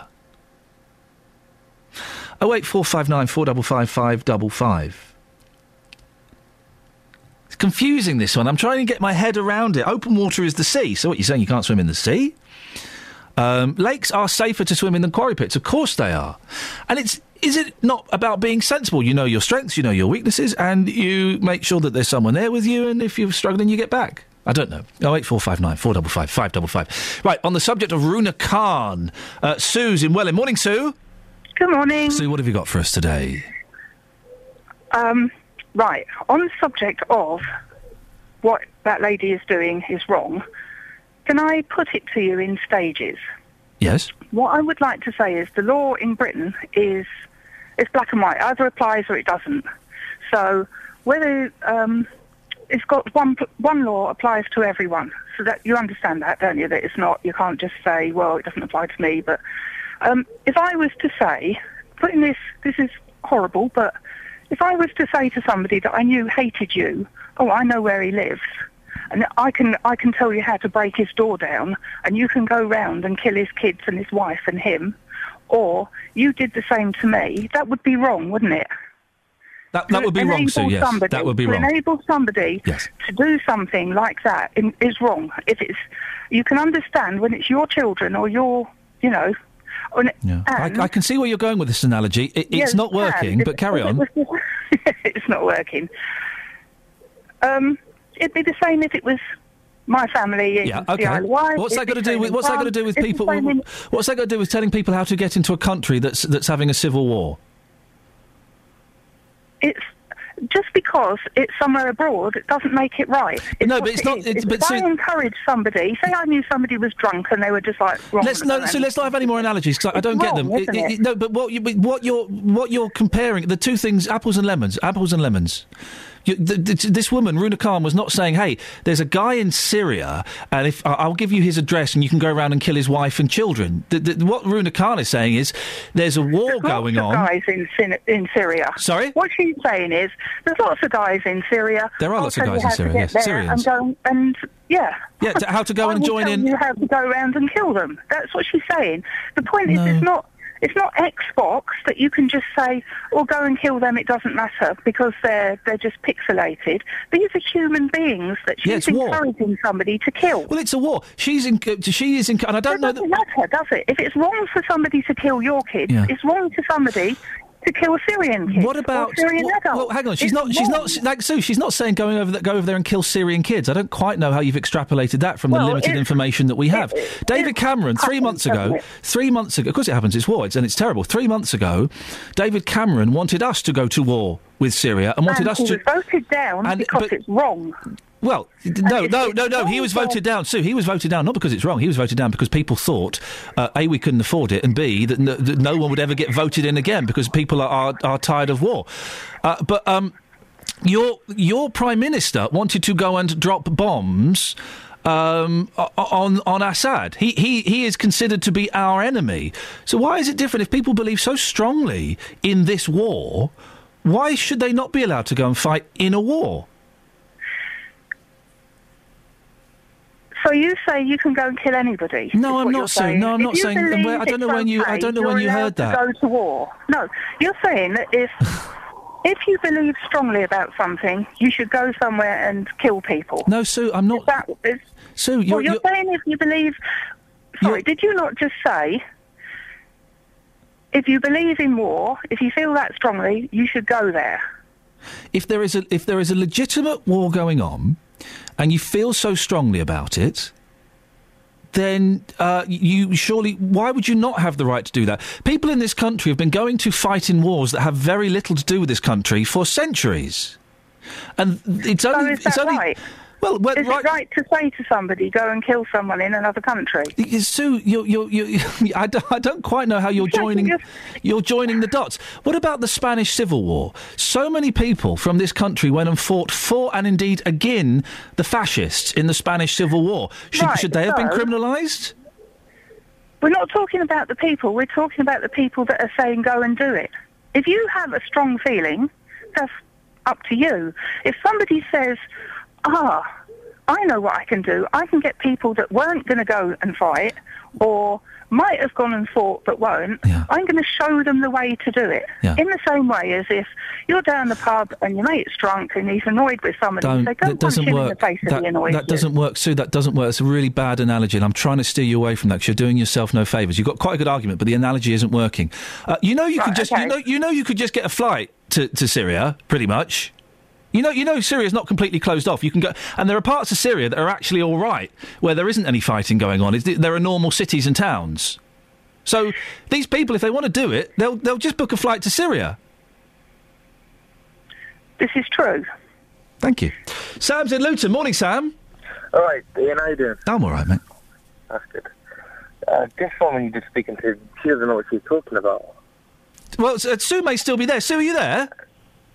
No, she's gone. Okay, never mind. Go on, Sam. Tell us, tell us about it. If you, if you remember a couple of years ago when they were bombing Libya, yeah, uh, if you remember, there was Sam, could you get off hands free? Is it possible you could get off hands free? That's all right. on hands free. Can you hear me now? Yeah, I can hear you now. Thank you. Okay. And by the way, Sue, Sue is back, so we can talk to Sue about this. If you remember a couple of years ago, um, when they were bombing Libya, Yeah. there was news reports about people, young people going to fight in Libya. They weren't ever arrested or, you know, put as terrorists when they're going to fight in Libya. It seems that there's a different uh, set of rules for Syria, though. Uh, for example, let, let's see, you know, the Americans, they're sending money to uh, some Syrian rebel group. Now, imagine, say, someone goes and fights for one of them Syrian rebel groups. Are they going to get arrested as terrorists when they come back to England? The Americans aren't saying they're terrorists, they're giving them money. So, so what, you know, there's a, there's a problem here, isn't there? There's a bit of hypocrisy. There's hypocrisy, Sue. The hypocrisy of what? Sorry, I'm lost with this one. I think yes. Okay, listen. Is it, you're you're arguing whether it's it's right. People are going to go anyway, aren't they? Some people are going to go anyway. Yes. Some people are not going to go. Some people are going to say, "Oh, I think I should go, but I'm not quite sure how to go about it." Do you really think a Facebook page is going to tip people over the edge uh, to decide whether they're going to go and fight uh, in Syria? That they may be undecided, I'm not sure. Hey, there's a Facebook page. You know what? I'm going to like this and I'm going to go. No, I'm. I think I might go, but I'm not quite sure how to do it. So I'm going to look for a website that shows me how to do it.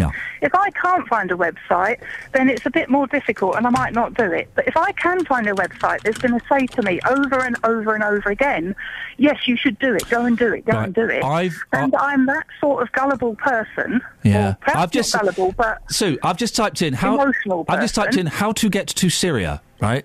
How to get to Syria. 191 million results have just popped up on my screen. 100 and- Do we go and prosecute all of those people? Your silence speaks volumes. Thank you very much indeed. Travel news for beds, cards, and bugs. BBC Three Counties Radio. The M25 heading anti-clockwise. There's one lane closed at the moment between junction 25 for Enfield and junction 24 for Potters Bar. That's due to a broken down car there. Also delays on the A10, the Great Cambridge Road heading southbound between Bullsmoor Lane and Southbury Road. In St Albans, St Peter's Street at the moment is closed for roadworks between the High Street and Catherine Street. So do expect delays there. Take a look at the North Orbital Road. Heavy moving at the moment just around junction 21A at the roundabout. So far on the trains, on the minor delays on the Metropolitan line between Harrow on the Hill and Watford. That's due to signal failure. Nicola Richards, BBC Three Counties Radio. Nicola, thank you very much. 8.46, it's Friday the 1st of August. Now we're warming up, aren't we, guys? Huh? Now we're warming up. Last 15 minutes of the show. Give us a call, 08459 455 555, and maybe we'll talk to you after the news, headlines, and the weather. The emergency services in Milton Keynes have been abused after urging people not to swim at the Blue Lagoon in Bletchley after two incidents there in the last week. A Muslim woman from Luton is facing jail after admitting posting messages on Facebook encouraging terrorism in Syria. And in sport, Hertfordshire sprinter Jodie Williams won a silver medal at the Commonwealth Games last night. Here's Georgina with the weather.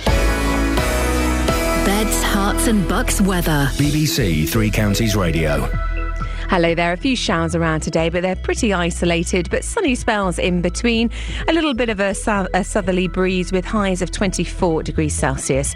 And tonight we have some rain, which will be fairly heavy and thundery. Uh, temperatures down to 15 degrees. Tomorrow, showers on and off through the day, but uh, sunny spells in between, particularly in the afternoon. And it does start to clear by the evening, so we might even have a pleasant end to the day with highs of 23 degrees Celsius.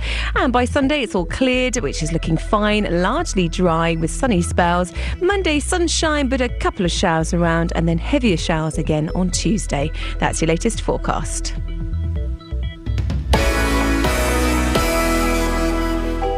Every weekday morning from 9. Good morning, welcome to the JVS show. Your local stories. Have you had to rebuild your life after being a victim of crime? Do you think it's inhumane to keep people in prison for life? Do you think that immigration needs to stop? Your local life. Why do 70% of this country feel immigration is wrong? We've actually got an open doors policy. I am just so angry listening to some of them people. What the government are doing, they're start introducing American type sentencing like 200 years in prison. The JVS show. British people are not xenophobic. Weekday mornings from 9 on BBC Three Counties Radio.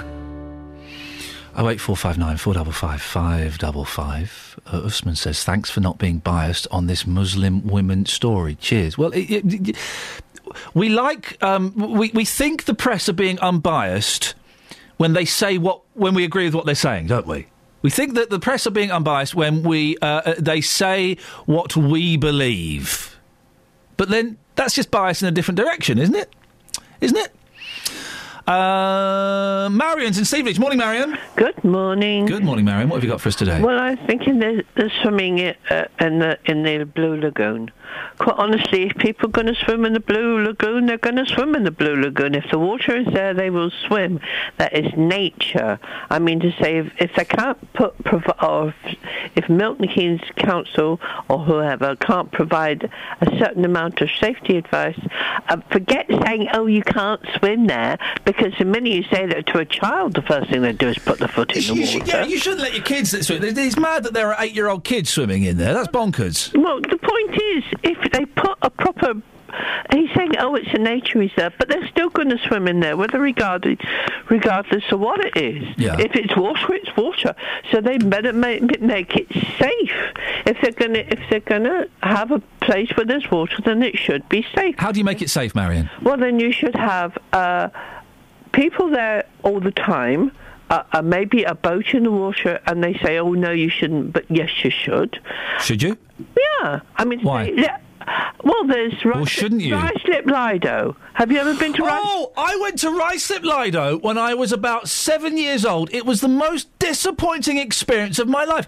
I was told it was like going to a beach. Yeah, it's like going to a rubbish beach. Exactly, but people still swim there and go there all Yeah, the they do, time. don't they? Yeah. Exactly. So if they're going, if and that's a part of a nature reserve. So if they're going to say to people, "Oh, don't swim in there," that's the first thing they're going to do. The people never take any notice of anybody, and particularly when there's water at children and this time of year in the sun.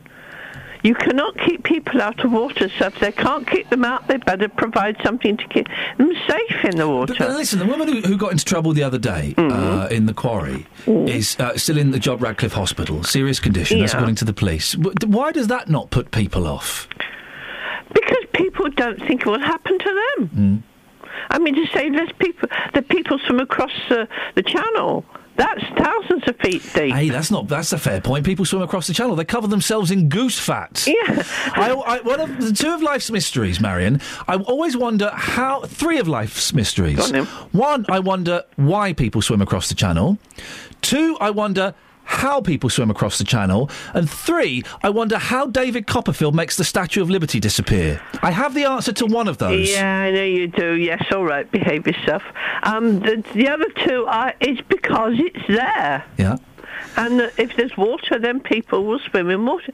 It's been So the first one, the answer to the, fir- the answer to the first one is because it's there. Yeah. The answer to the second one is because, Because it's there. it's The, the answer to the third one is it, people are, people are sat on a on a like a, a moving, rotating Dave, dais. Don't, poor David. It's not funny. And the dais swivels ever so slightly while he's talking, so they're not even looking at the Statue of Liberty. How do you know that? Who told you? I worked it out myself, and I'm right, aren't I? I'm not going to say. I can't. Why? Because I'm a member of the Magic Circle, and I won't tell. I won't. I won't confirm or deny it. So that means I'm right. If I was if I was wrong, you deny it. You can't deny it. You cannot be a denier, Marion. It is fact. I cannot confirm or deny your answer. Did you threaten the producer of this show yesterday? No. Did you phone up I said, to anonymously? me, I said to him, "Go, shh, be quiet." That's all. Okay, so what? Okay, and I know how he does the flying as well. Hello. I'm not going to d- answer you. Oh, I know that. how he does the flying. Shall I tell you? I'm sorry, I'm not allowed to. I'm a member of the Magic Circle. I'm not a member of the Magic Circle. I am allowed to. So he does the Statue of Liberty. Are you having a cup of tea in a china cup? Yeah. Good for you. So he does the makes the Statue of Liberty disappear by people are sat on a dais, and Please it do not- swivels around so they're not looking at the Statue of Liberty. The flying. Well, I'll tell you how he does the flying. Mm. He gets in that big box, okay, and then he says a a, a very special Egyptian magic word. That's it. Yeah. And then he flies. Yes, that, that that's more like it. And in yeah. case that doesn't work, there's a fella who's got some invisible fishing wire strapped to him, and he, he just reels him up as well. No, no, no, no, no, no, no. Don't take any notice of that. Marion, thank you very much indeed. She phoned you up and threatened you, didn't she, yesterday? She, uh, she, she absolutely did. She's Iain. put a hex on you. She told me, she said in no uncertain terms to stop what we were doing or there would be consequences. She said that. And I think the consequences are that someone has set up a, a Twitter account just to abuse you. Yes, that's the consequence. also true. Speaking of abuse, it's Dave Luton. Oh, good morning, boss. Dave, I look forward to filling in the grammatical uh, uh, blanks in your sentences and trying to understand what you're trying to say. Let's have it. Okay. The Blue Lagoon at Bletchley is 60 foot deep, but uh, I don't know if they've still got. Have they- got signs up there saying 60 foot deep? I don't, uh, as far as I'm aware, no. Uh, There are signs saying danger, no swimming, do not enter the water. And inside that uh, um, quarry is cranes with their arms sticking up in the air. Yep, nasty. So if you go and dive and hit your head, you'll go 60 foot down. Bye bye, cheerio world. It's a dirty place. The, it's got oil in there, diesel, everything else. Yeah. And if they were to go and swim in there, in inhale that mucky water, then they don't stand any chance going into that No, quarry. Dave, that's that's not true. Because no, it's not true. You're saying they don't stand any chance. There are No, they don't. Well, no, Dave, that's not true. That's scaremongering. No, No, you've got Dave, to scare them. Dave, you've got to scare them to go in. Dave, What Dave, Dave, let me pick you up. Dave, I like facts, okay? I like dealing with facts. And what you've said is is an, is untrue. You've said if they go swimming in there, they do not stand any chance. That No, is not true. No, Dave, please let me finish.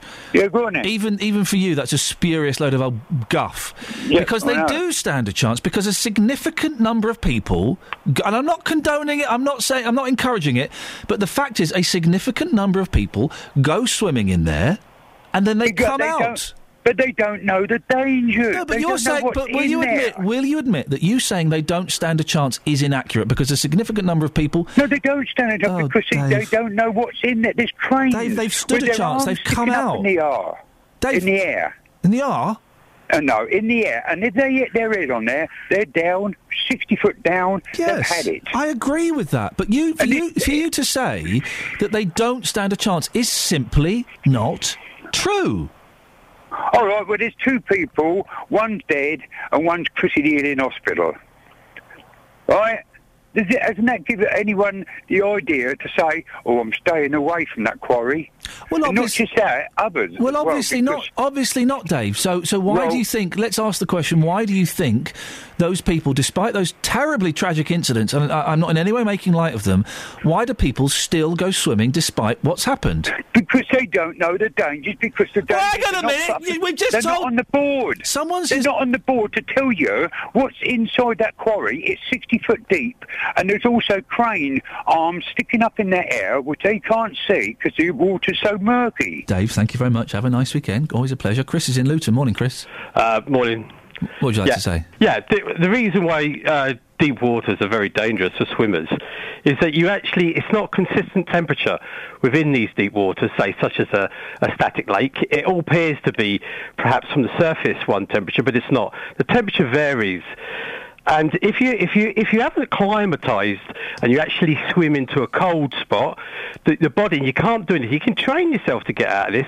You will get a, ga- a gasp reflex, and obviously the, and and and uh, people take a mouthful of water, and that's the result. That it starts off the drowning process. Secondly, if you swim into a, you, you know, you dive into it, and kids will dive into it. You go into one of these cold spots. The arms and legs, the blood flow is reduced. It's just a natural uh, physiological reaction that the blood the blood tries to preserve warm blood for the brain, and uh, the blood flow is cut off to the arms and legs. As a result, doesn't matter how strong good swimmer you are, you can't swim. Now, the reason people go in there Yes. is everyone makes the assumption the person that drowned was either ill, unwell, or couldn't swim very well.